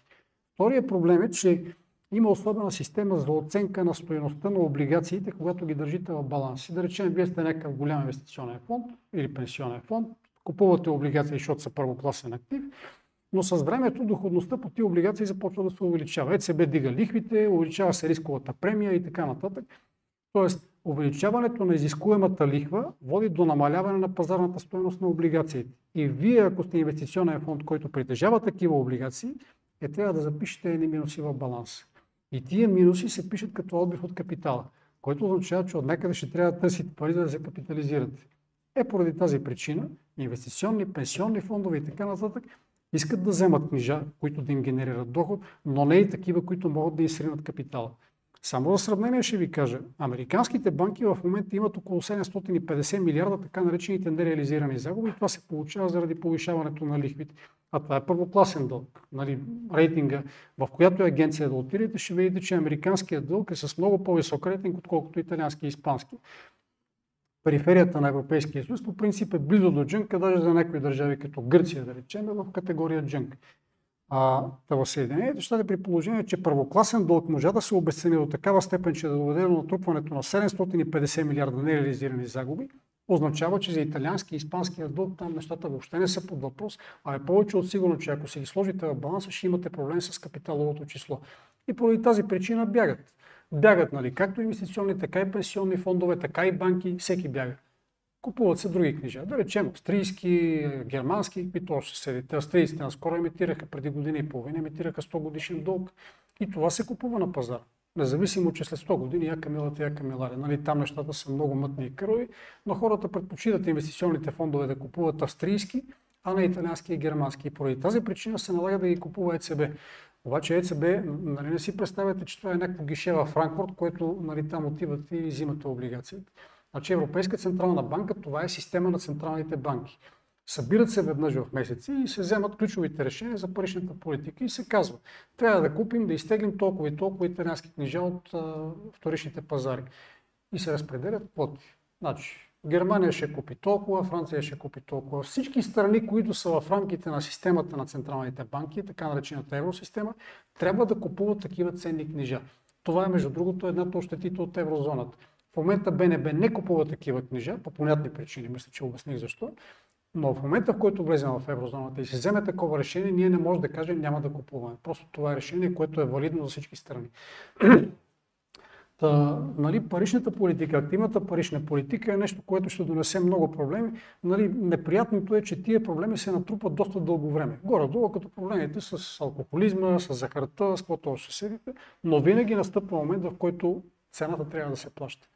А за Европа този момент наближава. Запознати ли сте с uh, commercial real estate в Америка? Какво става? В момента, че имат големи проблеми, че падат яко офис, цените на офис гради, цените на просто цяло commercial real estate. Mm-hmm. И сега буквално излезе една статистика, 14% от всички commercial real estate и 44% конкретно от Office Buildings са и negative equity, което означава, mm-hmm. примерно, изтеглил си 80 милиона заем, купил си 100 милиона да. сграда и в един момент обаче заемът е на по-голяма стоеност Точно от така. това. Ако да. бъде ликвидиран заема, ако нещо не можеш да си плащаш, mm-hmm. тя банката буквално не може да си вземе парите, която а, а, ти е дала. И а, обвързано с това в а, Калифорния, мисля, че бяха без съмнение един от щатите и конкретно Лос Анджелес, кой беше другия голям град там, които, Сан Франциско, които покрай всичките проблеми с бездомните, покрай всичките проблеми с маумният им закон, че за кражби под 1000 долара не можеш да бъдеш не гонен и така нататък. А, а, а, просто много а, вериги магазини затвориха магазини, много хора се изселиха. Гледах статистика, сега няма да я помня на изуст, но че прямо последните няколко години огромно отвличане, смисъл не отвличане, а, хора си тръгват от този щат и просто се преселват. Mm-hmm. В Текса, за Флорида са най-големите а, а, победители. А, а, и съответно се получава така, че а, а и освен това, и кой от градовете беше, плащат 100 000 долара на година. Значи бюджета им е еди колко милиона, които идва по 100 000 долара, 109 000 долара на година а, е бюджета за бройка бездомен човек, тъй като бездомните хора там са 7 000 еди си колко. Mm-hmm. И ти като се дали по 100 000 се получава дали бюджета колкото е на година. Та толкова им бюджета, за да се справят с тия бездомни хора. Те буквално директно им даваха парите, те ще да се оправят. Щяха да си да имат хотели, еди си какво, дали да живеят тези хора да бъдат нормално, защото нали, средната заплата в щатите е примерно 60 000 долара годишната, а те с по 100 000 не могат да това. Което за мен просто показва некадерността а, а, на като цяло дали правителството е толкова много а, нали, ръце, които има а, рамена на, на правителството, които нали, са по различни програми, финансират се, хора работят там на държавна работа и в края на краищата те са толкова неефективни, че отново 100 000 долара, 109 000 долара на бройка човек бездомен не могат да, му, да го оправят да има къде живее. Аз това имах предвид с а, деградацията на елитите. Нали, ако това нещо се беше случило преди 30, 40, 50 години, бъдете сигурни, че начин ще, ще да се намери и то с много по-малко пари. В момента вече въпросът не опира до пари. Евреите имат една хубава пословица, че ако въпросът опре до пари, значи е решен. Нали? Просто знаеш колко трябва да дадеш, за да си решиш проблема. Тук вече въпросът не опира до пари. Значи експертиза няма как да си купите. Да. Може да си купите лъскав опис и хубав компютър, но не е къл. На, на, на тази тема една шега, Помните която беше, ли? ако принтирането на пари решаваше нали, проблеми в економиката, да. то тогава принтирането на дипломи ще да, да реши проблема с образованието. Нали? Раздаваме на всеки висшата по най-различни тематики, айде решихме проблема, имаме много вече специалисти, да. инженери, всякакви и вече от тук напред и нагоре. Да, се сещам за една приказка на Вилхелм Халф, ако си спомнете студеното сърце, въглищаря Петър Мук нали, среща стъкленото човече и то го пита какво искаш, той искаше там кон, каруца, стък стъкларска фабрика, пари, не знам какво. И човечето му каза, абе ум трябваше да си поискаш Петър му здрав човешки ум. Защото така като те гледам, ще ти заминат и парите и кони. И така и стана в крайна сметка. А, но при положение, че го нямаме този експертен капацитет, нали, ние отиваме към един сценарий, който изобщо няма да ни хареса. Тая деградация, нали, е повсеместна. И между другото, тя беше до някъде предопределена от форматирането на самата система.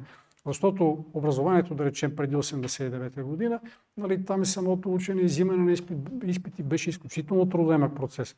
В момента нещата са доста облегчени, поради различни причини. В основното образование имате претрупване с информация, която обаче не се иска да се знае. В висшето образование имате нещо като пожелателно ходене. Нали, казвам като биш преподавател в УНСС. Виждал съм го това нещо пред мен. Виждам как постепенно падат критериите за взимане на, нали, както на изпитите, така и на взимането след това на дипломите. И съответно, когато излезат тези хора на пазара, те не могат да бъдат пълноценни.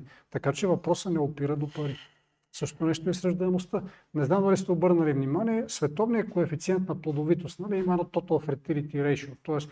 жена в детеродна възраст, колко потомство остава след себе си, като се смята, че 2,2 е коефициента, който може да подсигури оцеляването на вида. Ами в момента световната популация е вече под 2,2, което означава загиване на човечеството. Разбира се, има региони, където ужасно, за да речем, средното за Европейския съюз е около 1,6 периферията на еврозоната от порядка на 1,3, колкото беше в България 90-те години по времето на кризата. При нас е 1,6 в момента, но предполагам, че скоро ще започне да пада още повече. Нали, той ще се върнем към уния години. Има едно техническо подхвъркване в момента заради новото преброяване, което насам натам нали, всякакви соци... социални учени, които съседите ви обясняват, че това е нали, заради това, че политиките за увеличаване на ръждеността имат, имали резултат, няма такова нещо. Просто преброяването показва, че имаме по-малко жени, отколкото до сега сме смятали. И при положение, че до сега в знамената взимате число, което е екстраполирано. Нали, делите броя на новородените на броя на жените детеродна възраст. И до сега се смяташе, че има, забравих каква беше бройката, но след преброяването се оказа, че са горе-долу с около 7% по-малко. И именно поради тази причина ви се увеличава с една 13 грубо коефициента на плодовитост. Но както и да е, мисълта ми, е, че това не е нещо, което ще може да решите с пари. Опитаха на много места, не се получи. Нали, там наистина иска много сериозна политика, която иска доста повече ресурс. И за това смятам, че от тук насетне, нали, при положение, че това гориво е изчерпано, предстоят, нали, предстои един период, в който до голяма степен ще прилича на престройките. Това беше, между другото, предсказанието на Емануел Волърстен, който преди около 24 години беше казал такова нещо за Америка. Нали, той беше казал, смятам, че след около 20 години в Америка ние ще преживеем нашата престройка, ама тя ще бъде по-кръва, отколкото беше руската. Е, в момента сме доста близко до този сценарий.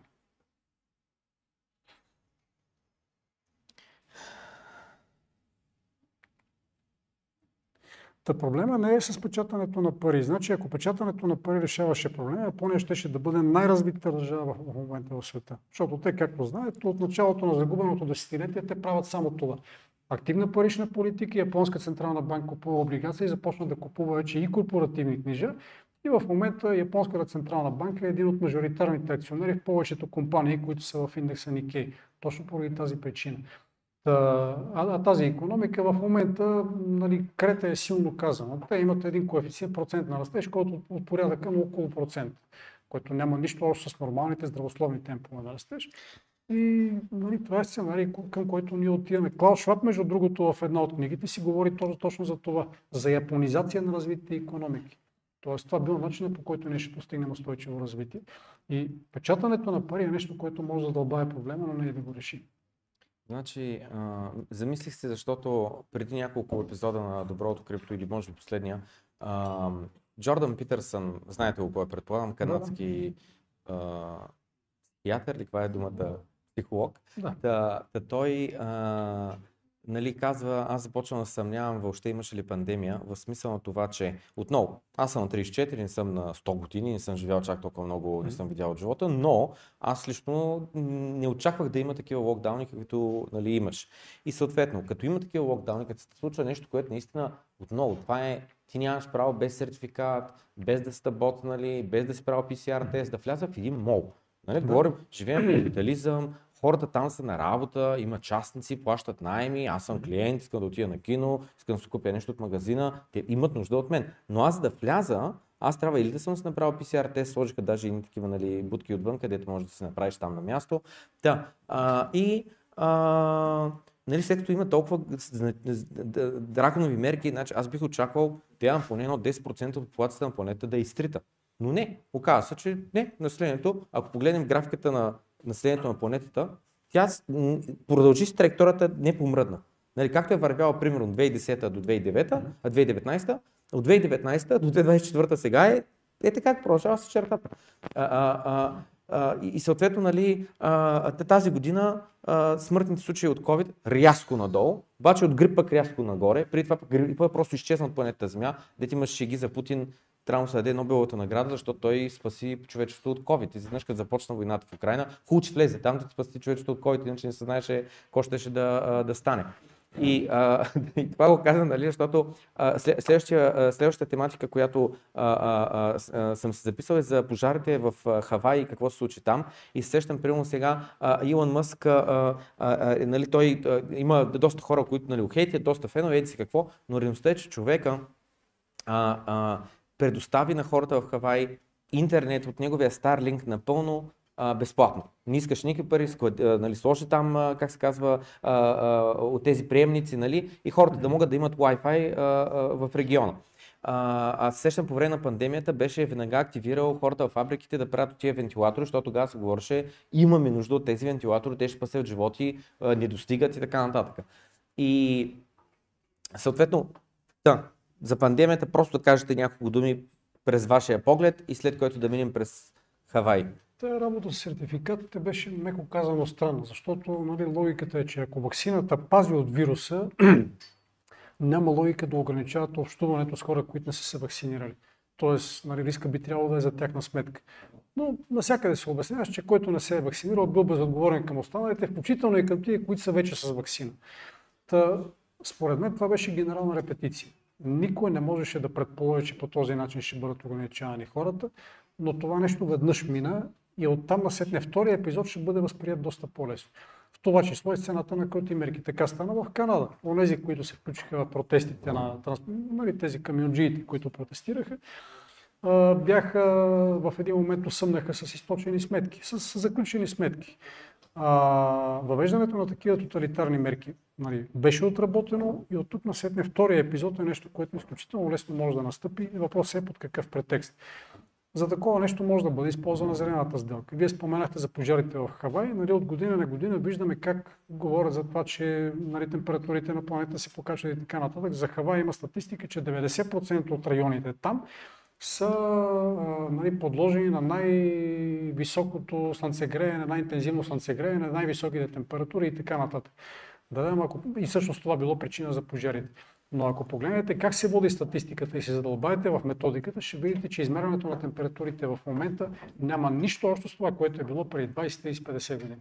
Тоест съпоставката на температурите не е релевантна. Защото в момента, като мерят температурите, взимат някакви средни стоености между минимум и максимума и след това ги нормират с една матрица, която е зададена точно от тия специалисти по климатичните промени. Така че температура, ако видите примерно 35 градуса, това не означава 35 градуса измерена температура, това е нормирана температура. Същото нещо ние с вас сме говорили да речем за инфлацията. Ако примерно ето това нещо е струвало миналата година 100 лева, тази година струва 110 лева. Но националната статистика ви казва, че то работи с примерно 10% по-добре или с 15% по-добре, това означава, че нямате инфлация. Тоест, вие верно плащате по-висока цена, но за нещо, което има по-висока степен на полезност. И оттам насетне цялото нещо опира до матриците на статистиката, която трябва да ви убеди, че това е по-полезно, по-хранително, по-качествено и каквото още седите, за да може да не измервате инфлацията така, каквато да плаши хората. Нали, при инфлацията с вас сме говорили, че колкото повече се подценява инфлацията, толкова повече се надценява така наречения реален растеж. Същото нещо имаме и тук. Когато надценявате така наречените климатични промени, вие успявате да доведете, нали, да докарате един потенциал за действие в посока, която е за тяхното регулиране, преодоляване и каквото ще седи. И според мен няма да е далеч времето, в което те ще бъдат използвани. В момента се използва диктат на държави. Примерно в момента, както знаете, мариците са обект на много яростна атака, защото те горят лигнитни въглища. Нали, казва се, че тези въглища са замърсяващи, има сяра и каквото още се И понеже те имат най... фактически при тяхното горене се отделя най-много въглерод, затова ние плащаме най-скъпите въглеродни квоти и Европейската комисия ни ангажира, т.е. ние се самоангажирахме след преговори с Европейската комисия в плана за възстановяване на устойчивост, че след някоя друга година ще ги закрием и то в обозримо бъдеще. Нали, ангажимента беше поет имплицитно. Нали, в плана за възстановяване се беше записано, че ние ще ограничим въглеродните емисии в сектора на първично производство на енергия с 40% там до две години. Това не може да стане без да спреме мариците, защото те са тия, които бълват въглерод. И да намали 40% не може да стане като спрем, да речем. Там въглерод няма, няма емисии. Единственият начин да спрем мариците. Но формално те могат да продължават да работят до 2038 година. Е да, да, за да си изпълним ангажимента и да получим парите по плана, трябва да ги спрем примерно след две години. Въпросът обаче е следния. Ако отидете там и ако погледнете как работят мариците, уверявам ви ще се слисат. Потърсете някъде снимки, със сигурност има в интернет. Ще видите как от комините излиза нали, такива бели облаци, които на около 40-50-100 метра от комина изчезват. Те се разтварят във въздуха. Причината е, че тия облаци са на практика от кондензирана пара. Просто системите, които задържат вредните емисии, са толкова добре разработени, отговарят на абсолютно всички стандарти, че даже има елементи, при които емисията е, да речем, 2-2,5 пъти под пределно допустимата. Специално за живака си спомням, че беше около 2 пъти и нещо под пределно допустимата. А какво правим с другите емисии? Защото, както знаете, климатичната сделка охваща въглерода. Добре да ако отделяте живак. Ако започнете да горите отпадъци, при които се отделят купища такива неща, които не са особено полезни за здравето. Нали, тогава ние съобразяваме ли се с зелената сделка и помагаме ли за бъдещето на планетата? Затова нали, нещо, което искам да кажа е, че зелената сделка, въглерода и температурните климатичните промени в момента се вземат на въоръжение, за да могат да бъдат прокарвани различни инициативи, които иначе няма как да бъдат прокарани, точно както COVID за ограничаването на движението на хората. По същия начин сега ще бъде въглерода. Нали, едното от нещата беше унищожаването на класическото земеделие, защото се каза, нали, че там кравите отделяли метан и не знам какво. Същото нещо в момента предстоят такива промени, които са свързани с промяна изобщо на начина по който се занимаваме с земеделие, преминаване на коренно различни модели за отглеждане, животновъдство, растениевъдство и каквото още Това е нещо, което е в ход. Въвеждането на стандарти ESG. В момента ги въвеждат само големите компании, да речем банките в момента са в процес на въвеждане но след това всеки от вас, който има бизнес, в рамките на 4-5 до 6 години максимум, ще трябва да ги въведе, да ги имплементира. Другия вариант е да изпишете едни купища хартия за това защо не сте ги въвели нали, и как фактически вие не е необходимо да се съобразявате с тези стандарти, защото сте прекалено малък бизнес, но ви уверявам, че това ще ви струва много повече като пари и време, отколкото ако въведете стандартите. Затова, нали, независимо дали говорим за въглероден отпечатък, дали говорим за климатични промени, дали да говорим за COVID, винаги тези неща, независимо дали са факт или не, но те се използват за прокарването на един ред, който е свързан с завеждането на тоталитарен контрол. За момента на ниво държави, но постепенно този контрол ще слезе на ниво фирми, отделен индивид. Между другото, Серж Московичи има една фантастична книга, ерата на тълпите. Значи той е социален психолог. И в началото на книгата казва така, ако някога ме запитат кое е най-великото постижение на човешката цивилизация, без колебание ще отговоря това индивид. А какъв индивид може да имате? Каква индивидуалност при положение, че в момента се налага един тотален информационен и поведенски кълъп и се въвежда тотален контрол? Просто защото средствата го позволяват и има претекст за това. Искам да направихме час 35 минути. Искам да направим един последен, mm. а, една последна тема, която е обвързана с ни облигации и акции, които mm. а, ни подариха преди 2-3 седмици а, да минем през тях да ги разгледаме, но само няколко думи да кажа отново. Аз съм човек, дето за мен а, биткоин ми е живота, мисията и така нататък. И на въпроса защо, не защото човек, който чакам биткоин да се вдигне, много пари ще скарам от него и така нататък. Аз си вадя пари, имам си професия, имам си кариера. Не, не ми е нужен биткоина за, за пари. Не търся някакъв а, а, стандарт на живот, дето от него да ми дойде, той да ми падне като седно съм ударил от тото, много пари спечеля. Не съм алчен, не съм, не, не, не, нямам вкус към букса и така нататък. Но, но, аз много се радвам за всичко, което казахте, защото аз съм съгласен с него и това за мен а, показва един щупен свят, където нормалният човек до голяма степен е безсилен да се справи, било то с корупция, било то с а, а, а, а, нали, корупция, като кажа думата, имам пред на всякакво ниво корупция. Не само за, а, примерно, държавни а, нали, а, а, поръчки към частни фирми, които работят с 500% наценка, не само за това, ами било то нали, това, което се случва в момента в а, Америка с отворената граница, за вкарването на легалните а, граждани, които буквално след това ги издържат, им а, а, дават правото да гласуват и така нататък. Това за мен всичкото е вид корупция, просто различен вид а, корупция.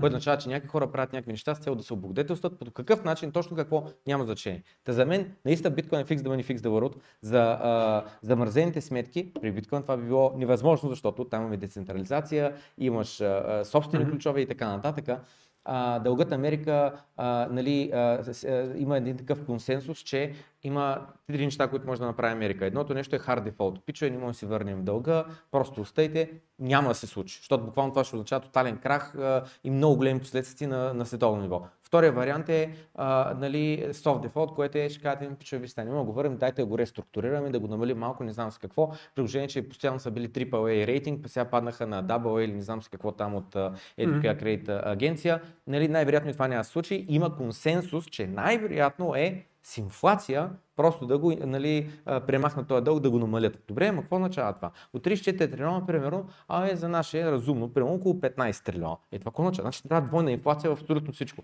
И в цените в магазина, и на имотите цените, не знам с какво. С Тони Василев преди 2-3 седмици направихме разговор и той нали каза, добре, какъв проблем, ако имаме 10% инфлация, ако се вдига с 10% заплатата. И аз казах, ами, а, нали, че има голямо значение кое се случва първо. Защото ако първо вдигна 10% заплатата и след това. Идната година имаме 10% инфлация, не е толкова зле. Обаче ако заплата им постоянно догонвам, аз съм постоянно губеш, губеш, губеш и съвсем наскоро е така в, поснаха в Facebook групата за Viva.com, мисля, че беше ли един от операторите, че нали, спрямо общите условия, спрямо договора, тъй като според НСАИ инфлацията за миналата година била 4,7% или еди колко, ние си вдигаме цените на нашите услуги с 4,7%. И съответно, ако до сега сметката е била 50 лева, нали, сега ще бъде 52 и 50 евро.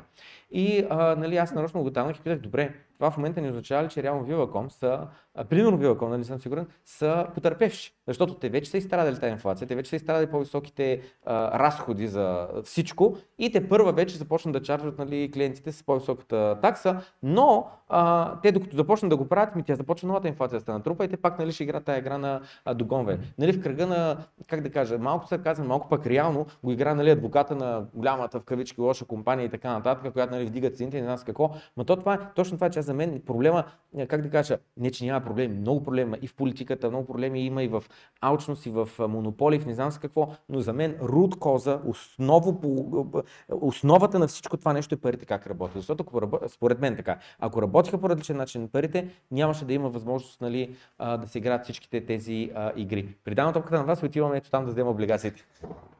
Значи без Viva.com нямаше да ги имаме тия джаджи. Така е, така е. А, големите компании са нещо, което е необходимо зло. Защото именно те са тези, които могат да инвестират, да речем, в клетки, в покритие, в офиси, в създаването на системи, които да я обслужват. Нали, отваряте приложението, ползвате, виждате какви услуги сте използвали, колко дължите и така нататък. Цялото това нещо го може една голяма компания. Проблемът е, когато концентрацията стане прекалено голяма. Значи такива периоди е имало, да речем, последният такъв период е бил 25 години. Има една карикатура на Standard Oil от някъде 19-20 година, в която показва Standard Oil, която опасва абсолютно всичко.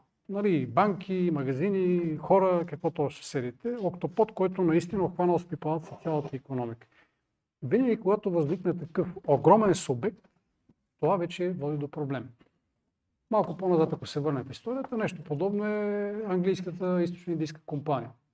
Остно-индийската компания, както знаете, нали, това е най-големия стопански субект, който започва да става равнопоставя на държавата.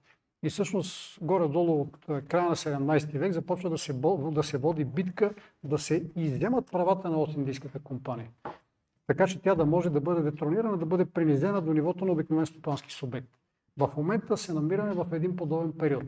Ако погледнете да речем как работи компанията Amazon, ами имаше статия на Bloomberg ще ви дам линк, защото много хора се съмняват, между другото, в данните, които ще цитирам, ще видите, че близо половината от продажната цена на това, което търговците продават в системата на Амазон, заминава като такса за Амазон. В същото време Амазон са незаобиколими. Опитайте се да се сетите за някой реален конкурент на Амазон. Ако не сте в Амазон, значи вас ви няма на пазара. Което означава, че вече Амазон не е търговска компания. Те се превръщат в нещо, което много повече прилича на едрите земевладелци по времето на феодализма. Нали, в тая, в, тая, в тая посока с размишленията на Янис Варофакис, който сега буквално ще излезе след няколко дни на българския пазар, книгата му Технофеодализъм. Той казва, че до голяма степен това, което извличат компаниите, нали, тези едри компании, в това число и социални мрежи и така нататък, навсякъде, където имате свръх голяма концентрация на влияние, пари капитали, когато се седите, това поставя стопанския субект, компанията, на позицията, на която някога е идея за невладелец, защото той е незаобиколим и защото той ви оставя само колкото да крекне да съществувате. Вие как може да оцелеете, ако половината от продажната цена ви е взима посредник? А вие трябва да покриете производствени разходи, рискове и така нататък, защото Амазон не носи никакъв риск. Амазон е посредник. Та, всъщност, създаването на такива огромни субекти, на такива мастодонти, означава, че ние постепенно се откъсваме от принципите на либералната свободна пазарна економика. За да имате пазарна економика, на вас ви трябва пазарна конкуренция.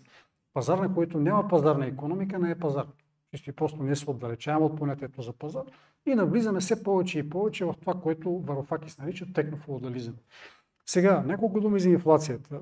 Нали, това, за което говорите, какъв е проблем, ако се дигне инфлацията и доходите, ще ви кажа, че в момента, поне според статистиката, става така. Третото три месечие приходите на домакинство се увеличават грубо с 19%. Разходите се увеличават с 20%, т.е. те се увеличават с съпоставим темп. Ако имате такива увеличения в една економика, която има дългове с фиксирана лихва, тогава тя няма никакъв проблем. Защото сами може да си представите, ако имате, а, да речем, а, в момента имате 1000 лева дълг, имате, да речем, айде 2000, имате 2000 лева заплата, горе-долу колкото е средната. Да, да, средната заплата се увеличи, да речем, за една година два пъти, а вашия дълг не помръдна.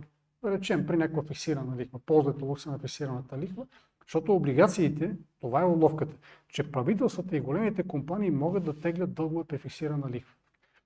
Нали, тук малка част от присъщите в залата си го спомнят този период 90-те години, когато нашите родители и ние връщахме дългове, нали, теглен кредит за жилище, някакъв жилищен заем от ДСК, и тия кредити се връщаха буквално с една-две заплати. Или взимате някаква премия и си погасявате дълга.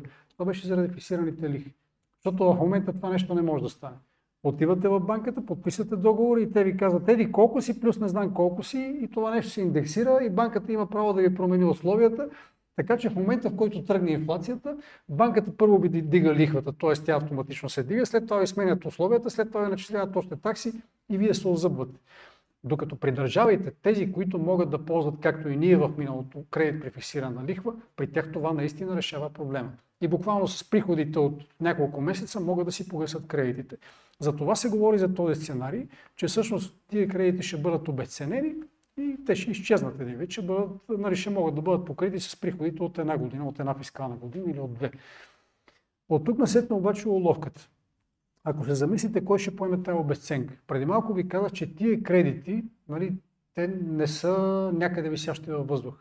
Кредитите ги отпускат пенсионни, инвестиционни фондове, банки и така нататък. Част от тях са на, във външни финансови институции, които ще имат проблем, но по-голямата част от кредитирането на публичния дълг е във вътрешни компании. И именно това е проблема с инфлацията. Съответно, имате инфлация, изискуемата норма на доход се вдига, книжата с фиксирана лихва, нали, с фиксиран доход, независимо дали са лихвени или сконтови, постепенно намаляват своята стоеност, т.е. вие имате обесценка на тези книжа, след това вие трябва да отразите тази обесценка в баланс и оттам насетно осъмвате с отрицателен капитал, т.е. трябва да закриете банка. Затова този сценарий не е много вероятен, за който говорите. Нали, да върнем инфлацията и да се решим проблема с дълга. Според мен ще се търсят някакви други средства. Нали, мога само да гадая какви ще бъдат. В това число и да речем за а, отлагане, как беше to kick the can down the road. Това нещо е правено и в миналото, напълно е възможно да бъде и направено сега. Европейска централна банка го прави с периферията на еврозоната от години, така че не виждам проблем да го направи и Америка, нали, поне още един път съвсем спокойно може да го направи. Но номера с инфлацията не е нещо, което да устройва страните, защото това ще означава буквално срив на финансовата система. Разбира се, ако се опитам да, така, да премина на страната на конспиративните Само теории, това, само- това може да означава и друго. О, тест, тест. А, окей. Две неща. А, а, едното е, М. а, добре, де, но последните три години имахме немалка инфлация. Нали? В смисъл, цените на много активи, услуги се увеличиха значително. Ако дълга на Америка през тези последните няколко години се е вдигнал примерно с под 10% или 10%, също е колко се вдигна? Беше 27-8 трилиона, стана 34 трилиона, значи се вдигнал с около 20%. Но инфлацията през този диапазон от време, реалната през всичките години, реалната, а не CPI, който казват от техния. НСИ, а, ако е била примерно нали, събрана заедно 50%, те не е ли да, са, да им е спаднал дълга? В момента около 1,3 пъти БВП. Чисто и просто Америка трупа дълг със същата скорост, с която и расте номинално брутния вътрешен продукт. Нали? Ако гледате, ако се вторачвате в коефициентите, колко е Не, не, не така наречения... Не, не, не в коефициенти, имам преди измерени в продукти и услуги. Това имах преди. Да. Измерени в продукти и услуги, значи за това вземате номиналния брутен вътрешен продукт, т.е. колко пари са превъртани в економиката за една година. Това е мерилото. Не, но тук пак е друга статистика, защото ПВП-то, ако е, а, се е качило малко и дълга се е качил малко, всичко е в еквилибриум. Но може ПВП-то да се е качило малко, докато инфлацията се е качила доста, защото реално това означава, че БВП-то е паднал измерено не в долари, ами измерено в брой крави заклани и изядени в пържоли, брой ориз събрани изяден, нали, еди си какво. И съответно, тъй като само да хората са пообедняли, консумират по-малко, БВП-то пак расте заради Само да ви инфлацията. попитам, дълга към какво ще го отнесете? Колко крави, колко банани и колко бутилки? Това имах преди, да, измерен в продукти, в реално няма колко труд аз трябва да свърша, Не. за да го върна. Въпросът е, че то го няма това нещо. значи, вие връщате дълга номинално. В вие не долари. го връщате в крави, бутилки, автомобили и така нататък, вие го връщате в долари. Затова величината, която ви интересува е номинално брутния вътрешен продукт колко е. Номиналният темп на растеж, вие го връщате оттам. Значи, ако брутният вътрешен продукт, да речем, вие произвеждате всяка година по едно такова устройство, но тая година успявате да го продадете за два пъти по-висока цена, т.е. имате 100% инфлация, а дълга ви остане фиксиран, вие си върнете дълга по-лесно. Независимо, че произвеждате същото количество стоки. Точно. Затова единственото, което има значение, това е стоеността на парите, които се превъртат в економиката. Защото част от тази стоеност заминава в федералния бюджет и от тия постъпления в федералния бюджет може да бъде погасена една част от дълга.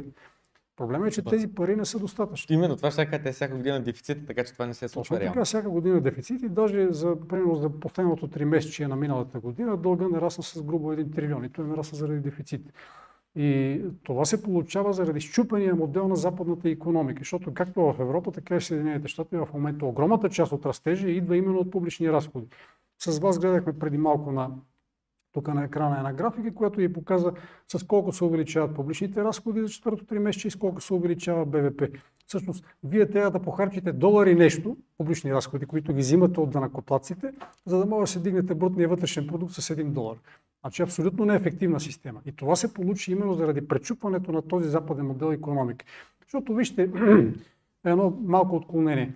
За да може да функционира една економика, на нея трябва всичко. Трябва ти крави, овце, вълци, жито, царевица, лалета, какво се сетите. Да, да, ама се печели в момента, ако искате, ако притежавате земя, ще ви бъде много по-изгодно да отглеждате на нея лалета, отколкото жито. Проблемът е, че не може да отглеждате само лалета, защото на вас ви трябват и други неща. Именно поради тази причина има нещо, което се нарича международно разпределение на труда. Вие хващате такива държавици, като да речем България, Румъния и така нататък, и ги стимулирате тях да, да произвеждат нещата, които носят малка добавена стоеност. Нали, такива като жито, царевица, рапци и така нататък, и вие отглеждате лалета. Те ви носят на вас, да речем, от един декар няколко хиляди, докато на тези економики им носят малки приходи, да речем 200, 300, 500 на декар. Всъщност това международно разпределение на труда, докато имате една мирна и спокойна установка, това работи. И вие получавате, внасяйки ефтина продукция и плащайки нали, занижени цени труда в периферията, а вашите граждани, които са в метрополията, независимо дали говорим за Европейския съюз, Америка и където и да е, те живеят добре, защото ползват облагите на ефтините стоки. Проблемът е, че този модел беше пречупен. Просто той наистина му беше изчерпано горивото и в момента, независимо дали говорим за Америка или за Европейския съюз, те не могат да работят по този начин. Европейския съюз 22 година, да речем, когато тръгнаха да налагат санкциите, влязаха в огромна дупка, някъде 470 милиарда беше търговския дефицит. И това е проблема, че вие не можете да поддържате същия стандарт за гражданите си. Подобен е и проблема в Америка. И заради това, нали, моята теза е, че няма достатъчно приходи, с които да могат да бъдат погасени тези дългове. Единственият вариант е да се правят някакви фокуси в момента и по някакъв начин да бъдат притискани основните конкуренти, в това число Русия, Китай, Добре, Европейски Добре, съюз. kicking uh, the can down the road до един момент. Нали, Да, каз- казвате, още веднъж могат да. И след Това е най-вероятният сценарий. И след мен. това. И след това. Значи след това вариантът е, че може да се премине към нещо като план Маршал, може да се премине към глобална война. В момента създаването на всички тия конфликтни точки ни доближават все повече и повече до сценария глобална война. Въвеждането на нещо като нова система Бретън Вудс. Тоест, търсят се някакви сценарии, при които Съединените щати да могат да се справят с проблема по начина, по който това става след Втора световна война. Сега разбрах, що са одобряли ETF-те на биткоин в Америка. Явно ще минава на биткоин стандарт. Значи това е другия голям проблем. В момента се работи много активно за CBDC-та, защото те са част от този инструментариум, за който говорите, говорим. Не може да имаме тотален контрол, без да имаме такива индивидуални партиди, при които да имаме следене в реално време.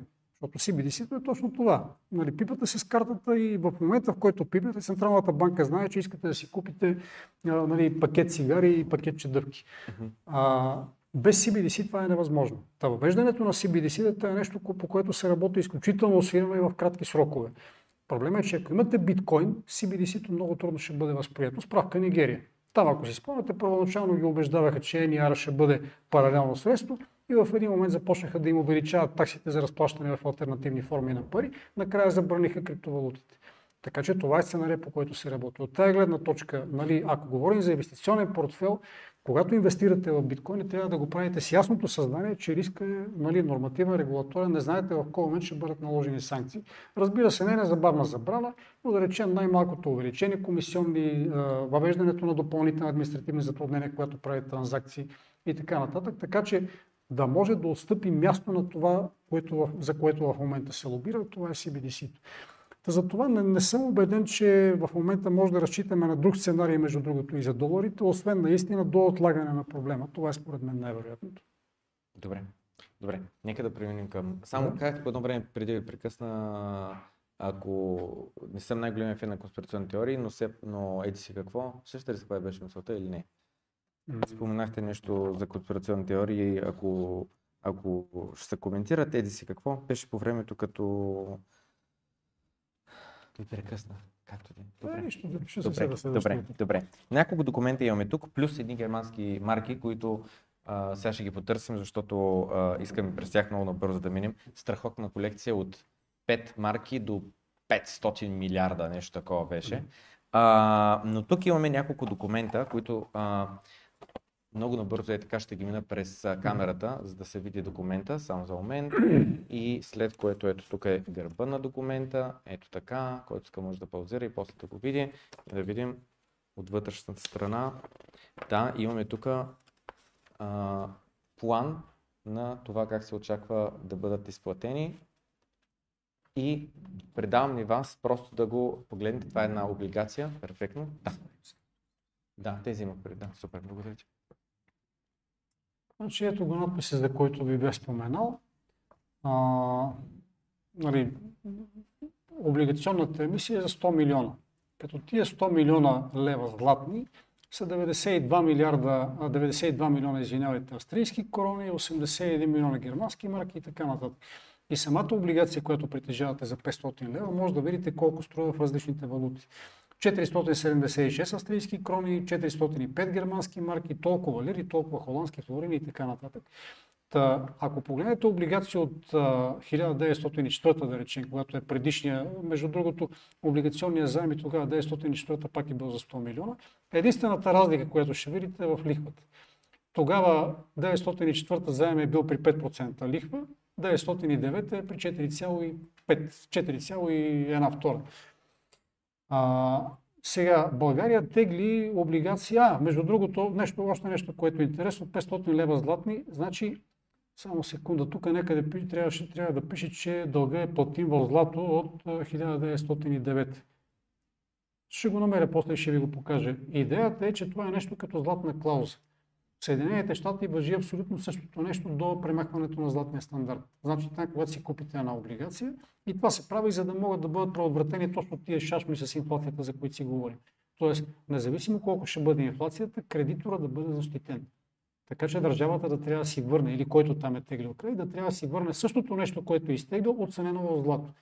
Защото ако да речем златото през 1909 година е струвало да речем грам за лев, а след това в резултат на инфлацията лева се обесценява и вече един грам злато ви струва да речем 10 лева, вие може да поискате благодарение на златната клауза дълга да ви бъде изплатен в злато или съответно в левове, които са по официалния курс.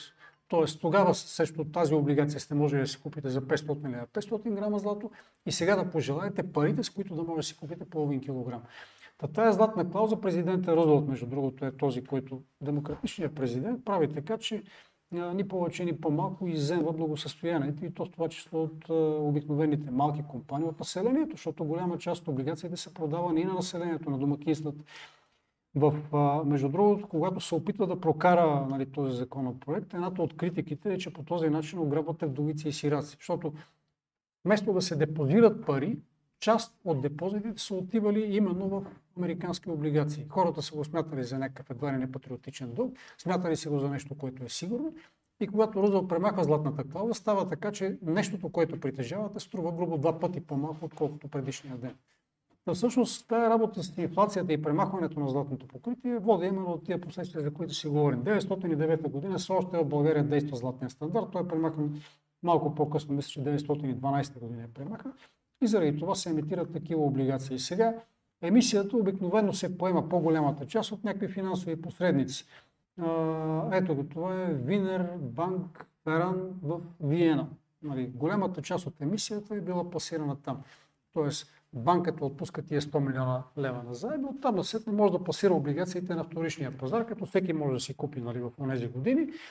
И оттам насетне облигациите са изплащани чрез тиражи нали, на, на тази облигация има сериен номер, следите кога е излязъл тиража на този сериен номер и просто давате облигацията на правителството, то ви изплаща главницата по облигацията, а до тогава ви изплаща нали, съответно лихвата, която е под формата на някакво купонче. Това са били доста интересни години. Между другото, от 1904-1909 година България започва да тегли все повече и повече пари за да финансира военни разходи. Защото до тогава, нали, до, горе-долу до края на 19 началото на 20 век, по-голямата част от заемите са били тегнени, за да могат да бъдат, първо да бъде откупена тази железницата, която е до Русе, след това да бъдат строени нови железници, инфраструктура и така нататък. По-голямата част от парите са теглени именно с такива съображения. Но след това, ако погледнете, да речем, изказването на министра на финансите пред Народното събрание, което тегля дълго от 1904 който е от а, Нидерландската банка. А, тогава той казва, нали, парите, които теглихме 902, свършиха отдавна и това създава условия нали, хазната да остане без пари, а при положение, че имаме хвърчащи разходи, точно това е думата, и тия разходи хвърчат заради увеличените военни разходи, на нас спешно ни трябва нов дълг. И тогава, разбира се, Народното събрание гласува, одобрява. Същото нещо става след това 909 година.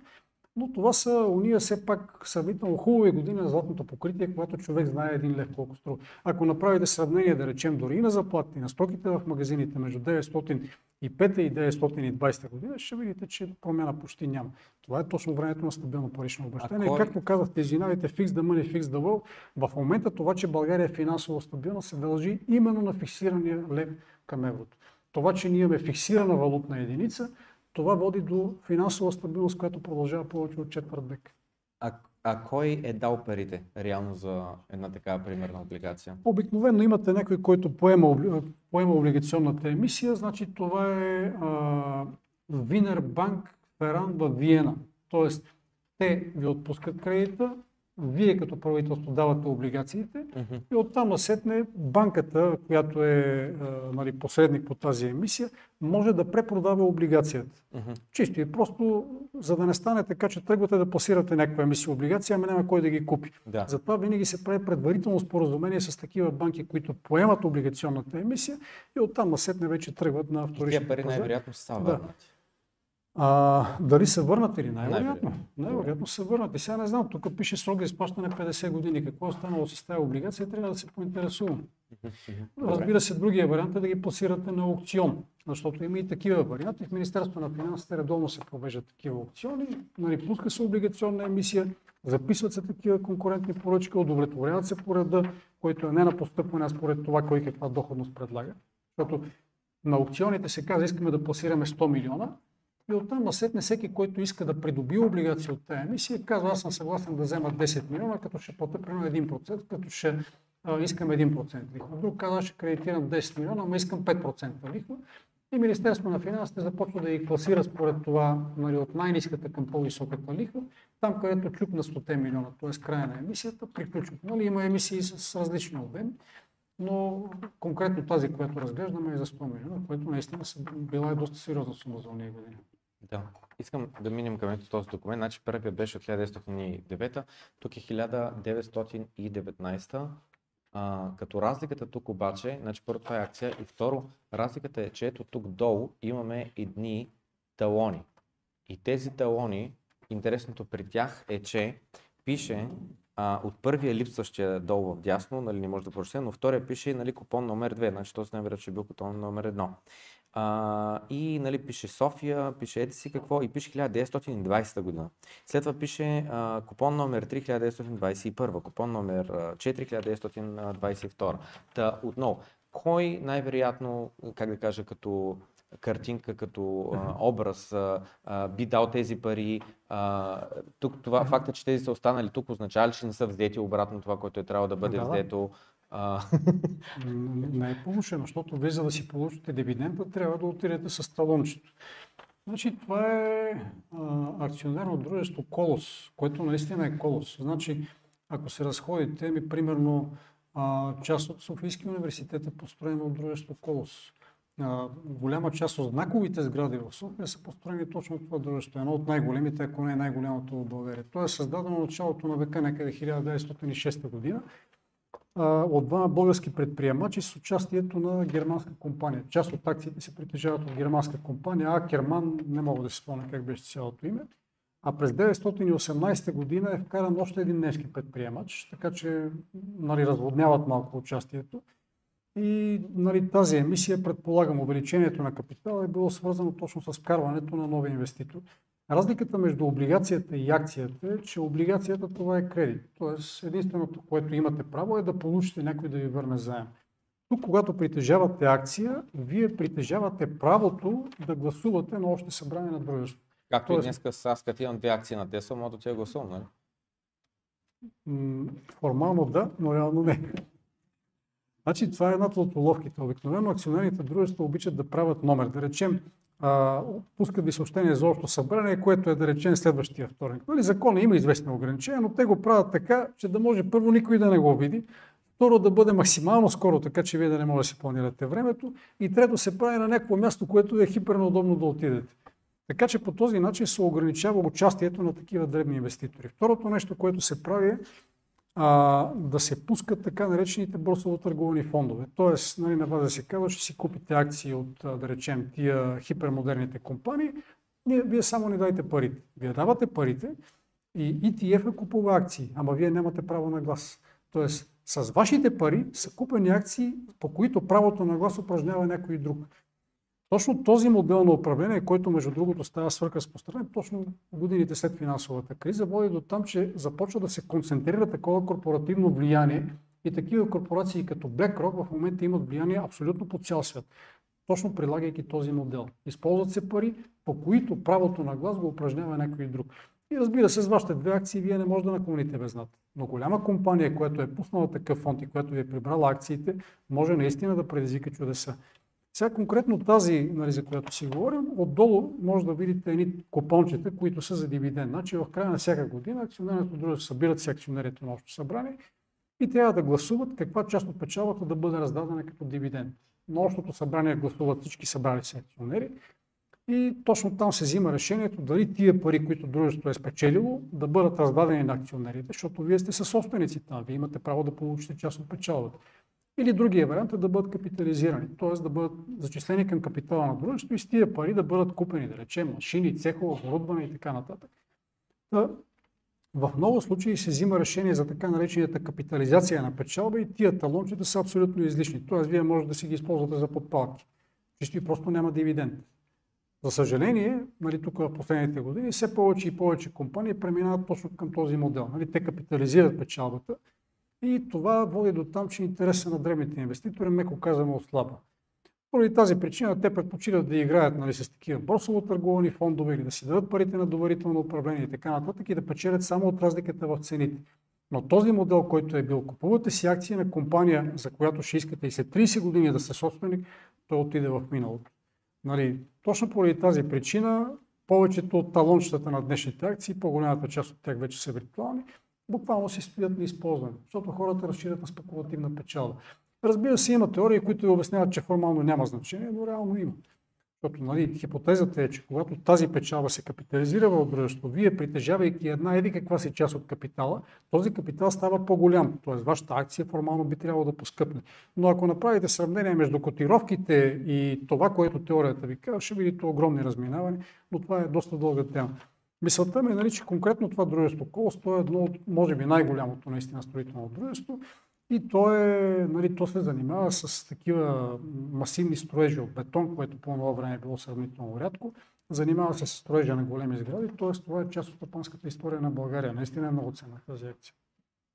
Значи буквално а, с нощи вечерта след а, разговора с Карбовски на онази маса говорихме за акциите и аз казах, че за мен акциите като инструмент не ми харесва, защото буквално те са просто една спекула, а, защото значи, първо са изкривени тотално там класическите начини, по които оценяваме една акция. Ако се погледнат в момента S&P 500, те половината са а, толкова зверски завишени, те не днес като са завишени от не знам с кога, нали, от рода на Тесла, Амазон, mm. не какво, да. нали, колко а, те доход имат спрямо колко е и, а, и другото е, нали, аз, а, точно това аз бих очаквал, нали, като инвестирам в някаква компания, да имам някаква гладност и по-важното, ако тръгне тази компания поради каквато и да причина да фалира, нали, на мен да ми дадат, примерно, един трактор, един айде си какво, нали, спрямо, нали, колко процента аз имам от фирмата. Мареността е, че първо а, техните кредити, към когото mm. те дължат пари, първо там отива, разпродава yeah. всичко, отива там и накрая то може да е на негатив смисъл, даже да, да не стигнат парите, да се изплатят всичките mm. дългове или накрая съвсем малко да остане и края на аз буквално тази акция, която съм купил първо за 10 000 долара, накрая да получа нещо за 150 долара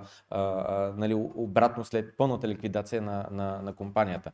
А, така че да, на фона на как идеята е започнала за акциите и реалността, в която живеем днес, където всеки в революта цъка там и купува Тесла, Nvidia, не знам с какво, нищо общо mm-hmm. с оригиналната идея. Както е нищо общо и с CFD Contract for Difference. А, хората едно време са лонгвали стоманата, защото може да ми потрябва стомана mm-hmm. и ако са или гъста, защото ще ми потрябва газ или стомана, за да свърша някакъв договор след една година да. и нали, след една година да мога аз да съм независимо от цената, какво се е случило нали, през това време, ако се е вдигнала, нали, аз да мога да я закупя а, чрез спечалбите нали, от, договор, а, от договора, нали, Contract for Difference, договор за разлика в цената.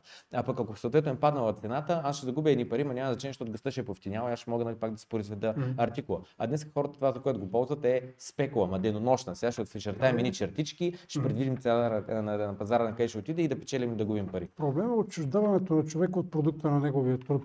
значи, ако отидете в някои от хотелите, в които имате запазено автентично завеждане от 18-19 нали, век, има такива в Будапеща, да речем, някои от старите богатски къщи са направени на хотели и там завеждането е автентично. Там може да видите едни малки метални табелчици, на които пише, нали, този скрин е произведен от майстор Франц през еди коя си година, реставриран от еди кой си. Нали, всичките тия неща може да ги видите историята на нещото. И майсторът, нали, той живее с усещането, че част от продуктите на неговия труд е там и хората му се радват и знаят кой го е произвел. А, с въвеждането на серийното производство, оттам на това нещо го няма. Значи, да речем, произвеждате телефон, но всеки, който участва в производството на телефона, не може да каже какво точно е пипал по него. Той му е залепил дисплея, бутоните, какво точно е направил.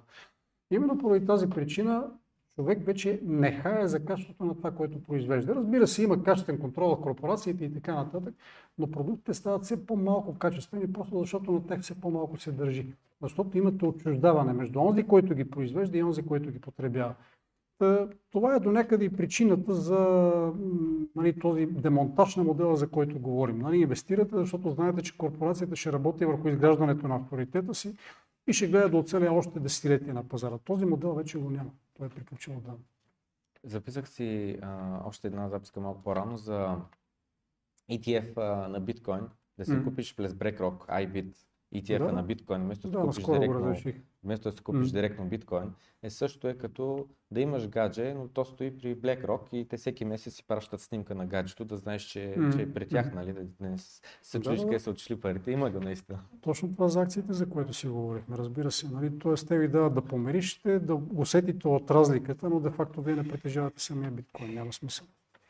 Минаваме през още една акция а, набързо. Значи, а, разликата тук е дружество, а, която е емитнала и тук човека обаче е кеш аутнал доста повече. Успява да изкара малко кеш пара на ръка от неговата инвестиция. Гледайки тези документи, само да спомена, аз буквално стигнах за себе си, нали, как да кажа, отново а, а, а, осъзнаването за това как, откакто свят светува, хората се чудят как да си запазят а, парите. Как нали, от това, което съм Да. произвел, останалото, къде да го вложа, къде да го сложа, нали, някакси, че да може да се запази стоеността, а че ба, дано и леко по нея се увеличи. Значи това е акция от 1928 година. Конкретно това дружество не го познавам, брата Калпазанови. А, но това е времето на индустриализация на България, защото след освобождението в България имате предимно селско население, което се занимава с земеделие. Индустриализацията тръгва края на 19 началото на 20 век, като началото е изключително трудно. Значи интересът първоначално е бил насочен към изграждането, да речем, тук първата модерна мелница край София е била изградена с нали, външни капитали, а, фабрики спиртоварни в Павлово, братя Прошек, нали, това са пак някои от първите инвестиции, юзината, която захранва София с ток. Но като се абстрахирате от това, по-голямата част от външните капитали идва в покупка на земеделска продукция.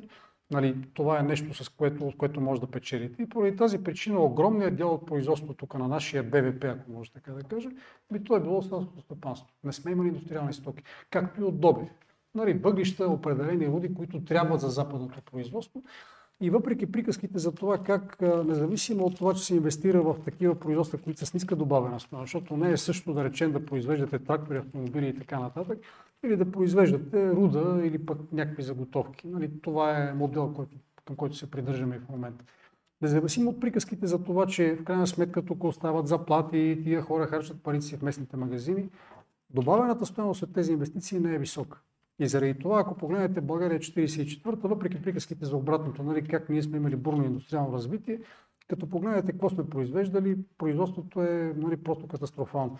Ще ви изпратя, между другото, има много интересна книга, в която един от бившите министри на економиката правеше съпоставка между производството тогава и производството след 1944 година, за да видите, че огромната част от индустриалното производство се развива точно в уния години, тоталитарните години, по понятни причини. А, та всъщност това е една част от инвестициите, които са били в, така да го кажем, не особено продуктивни сфери, които водят до едно задържане на економиката на нискостъпално развитие.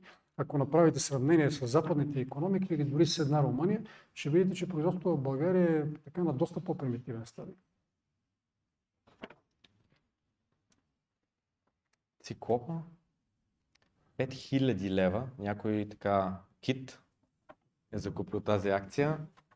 90 Да. милиона или какво пише горе, май са А, търсили. извинявайте, точно Циклопа беше строителното дружество. Не, Първото, не, което- да, не, не е колос, да. Значи точно Циклопа е строителното дружество, за което говорим, с скъпи акции. Всъщност, те са тези, които, нали, това е най-голямото строително дружество в България. Така са го и написали. Нали, дружество за под и надземни строежи а, в София. Значи очевидно те са имали доста по-голяма печалба, заради това повече талончета са били използвани. Тук виждаме до 49 година, значи това дружество съществува до 47 година. Значи 44-та, 47-та, то е под управлението на а, някаква държавна структура. В момента не мога да си спомня каква е, нали, какво беше името на държавната структура. Но до 1944 година съществува като част от дружеството и изплаща дивиденти. Печели, строи, нали, реализира печалба и изплаща дивиденти. Така че за това тук имате доста повече скъсани талончета. Точно 1949 година де-факто е нали, годината, в която то официално бива ликвидирано и спира да съществува. Добре, добре. Значи продължаваме много набързо през германските марки. Аз наистина бях умпомрачен, минавайки през тях за първи път. Виждаме първата, на която пише, че са 5 на брой. И хартията е, как да кажа, чувства се в ръката като пари. Нали, парите имат една такава а, как се казва, а, щреха ми, коя беше моята текстура, текстура. Да, и се чувства така в ръцете, като истински пари. Мгм. И с времето обаче малко самата хартия се изменя, върху която са принтирали. Да виждаме и ние пет марки, които са имали хикс покупателна сила. През коя година е това? Изнема се? 1900 и... 1917. и 17. Добре. И след което минаваме през следващата банкнота, която надявам се, че не съм ги объркал. А, ами 5000. Директно скачаме на 5000. Това са три нули добавени, като все още самата хартия има, как да кажа, а, свойства на пари. чувства се, се така гръбавината и така нататък. И след което, коя година е това? Значи 5 години е разликата. Едната е 1917, другата е 22 година. А, ами за 5 години 3 нули Да, си да, е доста сериозно. А, и много набързо след това скачаме до 500 хиляди. Тук вече хартията, а, а, как да кажа, все още има гръбавината, но някакси доста а, тънее, просто тънее в ръката. А, особено на фона на първата а, а, банкнота. Мгм. И коя година изнявам се? Само минута. Тук даже се скрили годината на Пише го, го. 1923. Значи 22-23 година имате 100 пъти обесценка. Защото тази ви е 5000, която от 22 година, докато тук имате 500 хиляди. Значи на хартията става по-тънка заради така наречения сеньораж, т.е. разликата на, в цената, която сте заплатили за производството, за емисията на една такава банкнота и парите, които получавате. Предполагам, че тия 500 хиляди се стрували колкото едно кисело мляко да си купите. Така че да се занимавате с скъпо производство, нали, такава сериозна хартия е нещо, което ще бъде смисъл, да. нерентабилно. А пете марки колко е била горе-долу покупателната сила според вас?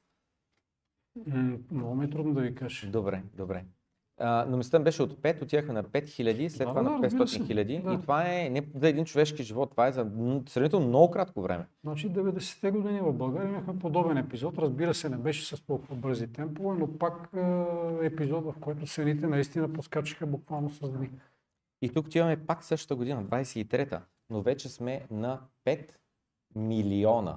Мгм. 5 милиона. И интересното тук вече за първи път гърба е празен. Няма никакъв смисъл да принтираме а, от двете страни. То много мастил, то мастил Мгм. струва пари. Разбира се. Значи това е времето на Ваймарска Германия. Споменах ви преди малко. Това е хиперактивната парична политика. Германия, за да може да си финансира разходите, има нужда от все повече пари, които няма откъде да вземе. И те правят точно това, което прави абсолютно всяка централна банка, когато изпадне в а, нали, такова затруднено положение, емитират повече пари. Всъщност, не случайно наричат инфлацията скрит данък. Защото а, де-факто, ако вие имате, както говорихме, притежавате някакви спестявания, вкарали сте ги в банка, да речем, за 1, 2, 3, 5% лихва, когато имате бърза инфлация, нали, като тази, която виждаме 100 пъти за една година, парите, които притежавате, са се обесценили 100 пъти. Тоест правителството на вас ви е взело грубо 100 пъти от това, което се съхрани като депозит.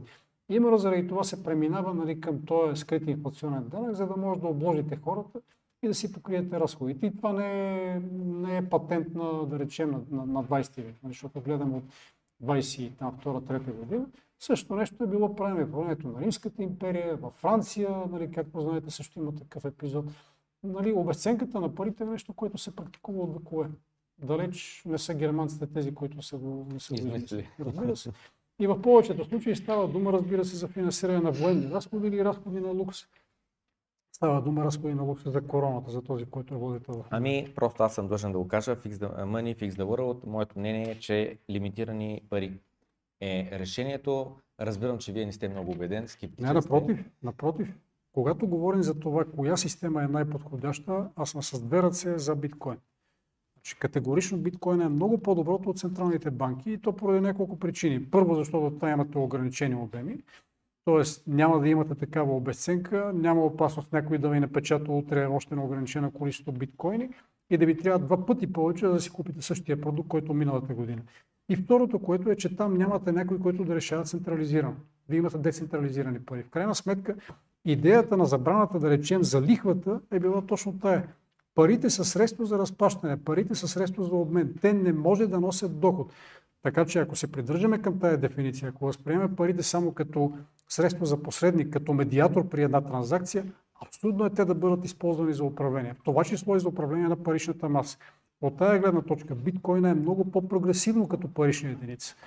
И той носи истинския смисъл на думата пари. Тоест, вие може да съхраните пари и да си знаете, че тия пари ще бъдат същите, каквито са били, да речем, преди година 2, 3, 5, 10. Разбира се, при условие, че биткоина стане достатъчно разпространен, за да не бъде толкова волатилен. Защото сега, ако се съхраните парите, не знаете колко ще струва след месец, 2, 3, 5. Може да са повече, а може и да не са. А, но това, което най-много ми хареса, е липсата на централизирана институция, която да управлява парите в обращение. Тоест, вие наистина връщате парите в изходно състояние на нивото им на посредник, на нивото им като средство за натрупване на депозити, когато стане достатъчно популярната парична единица и оттам сетне живеете в един много по-стабилен финансов свят.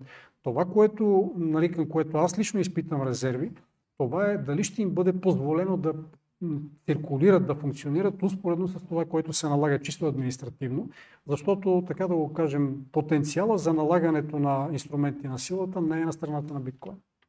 Съгласен. 5, 5 хиляди, 5 милиона, 500 милиона, и тук, честно, първо то се е някакъв шрифт, се едно хеви метал чета и второ не знам немски, но предполагам, че е 5 милиарда или 500 милиарда какво е. ами, но пак е от другата страна празно. Надявам се, че не съм бъркал подрезата на фактоците, но или е 500 милиарда, а, а, значи, а, значи това е май последващата. Тази ще е 500, а, 5 милиарда. А, и така. Да, тази от 23-та година, което е 500. Значи това е било пари да се обадите по телефона, предполагам, ако онази да. е била за едно кисело млеко, което гледахме. Тази е 24-та, така че не е правилна подребата, това е 24-та, така да. че тази е следващата вече, която а, да, тук най-вероятно е 50 милиона. Тук е да. е 50 милиона, 500 милиона, 5 mm-hmm. милиарда. Значи от 5 до 5 милиарда. А това са милиона, извинявайте. Да. Да, да, да. Милиони след това отиваме на милиарда. Милиони, да, да, да. 5, значи 5, 5 хиляди, 500 хиляди, 5 да. милиона, 500 милиона, 5 милиарда. И като стигнах до 5 милиарда, значи колко години са минали? 6-7 години. За 6-7 години, нали, защото разликата между 1 и 1000 е 1000, 3 нули. Между 1 и милион вече са 6 нули, а до милиард са 9 нули. Това, това е никаква покупателна сила не ти остава. То, то само при 1000 а, а, деноминиране е никаква покупателна сила не ти остава, камо ли при толкова много а, нули. И след което сега отново, сумф милиарден или фунф милиарден, не знам кой е това, 5 милиарда. човек е да ги подариш, че кай, човек как да ги запомни. Та, отново другата страна празно и това вече е после от купоните, които аз къде те ползвах, защото аз те съм виждал купони, значи български в България. Нищо не е. Това е, тежи 2 грама най-много да, да тежи тази хартика. Абсолютно а, се чувства менте, хар, менте пари, буквално. А, но въпросът е, че преди да стигнем до тук, още преди са били менте пари, но хората не са осмислили тогава. И накрая вече идваме финала. Финалът е човек, и хартията вече е скъпа, дай по един печат, удраме да всичките банкноти, използваме старта пара от 5 марки и пляснали печат отгоре и само написали 500 хиляди милиона, което е с други думи 500 милиарда, което е половин трилион. И само искам да кажа, обръщам се към президента Байден в момента, чиче, слушай сега, да изпериментира едно такова, дари му един печат и си върнете дълга.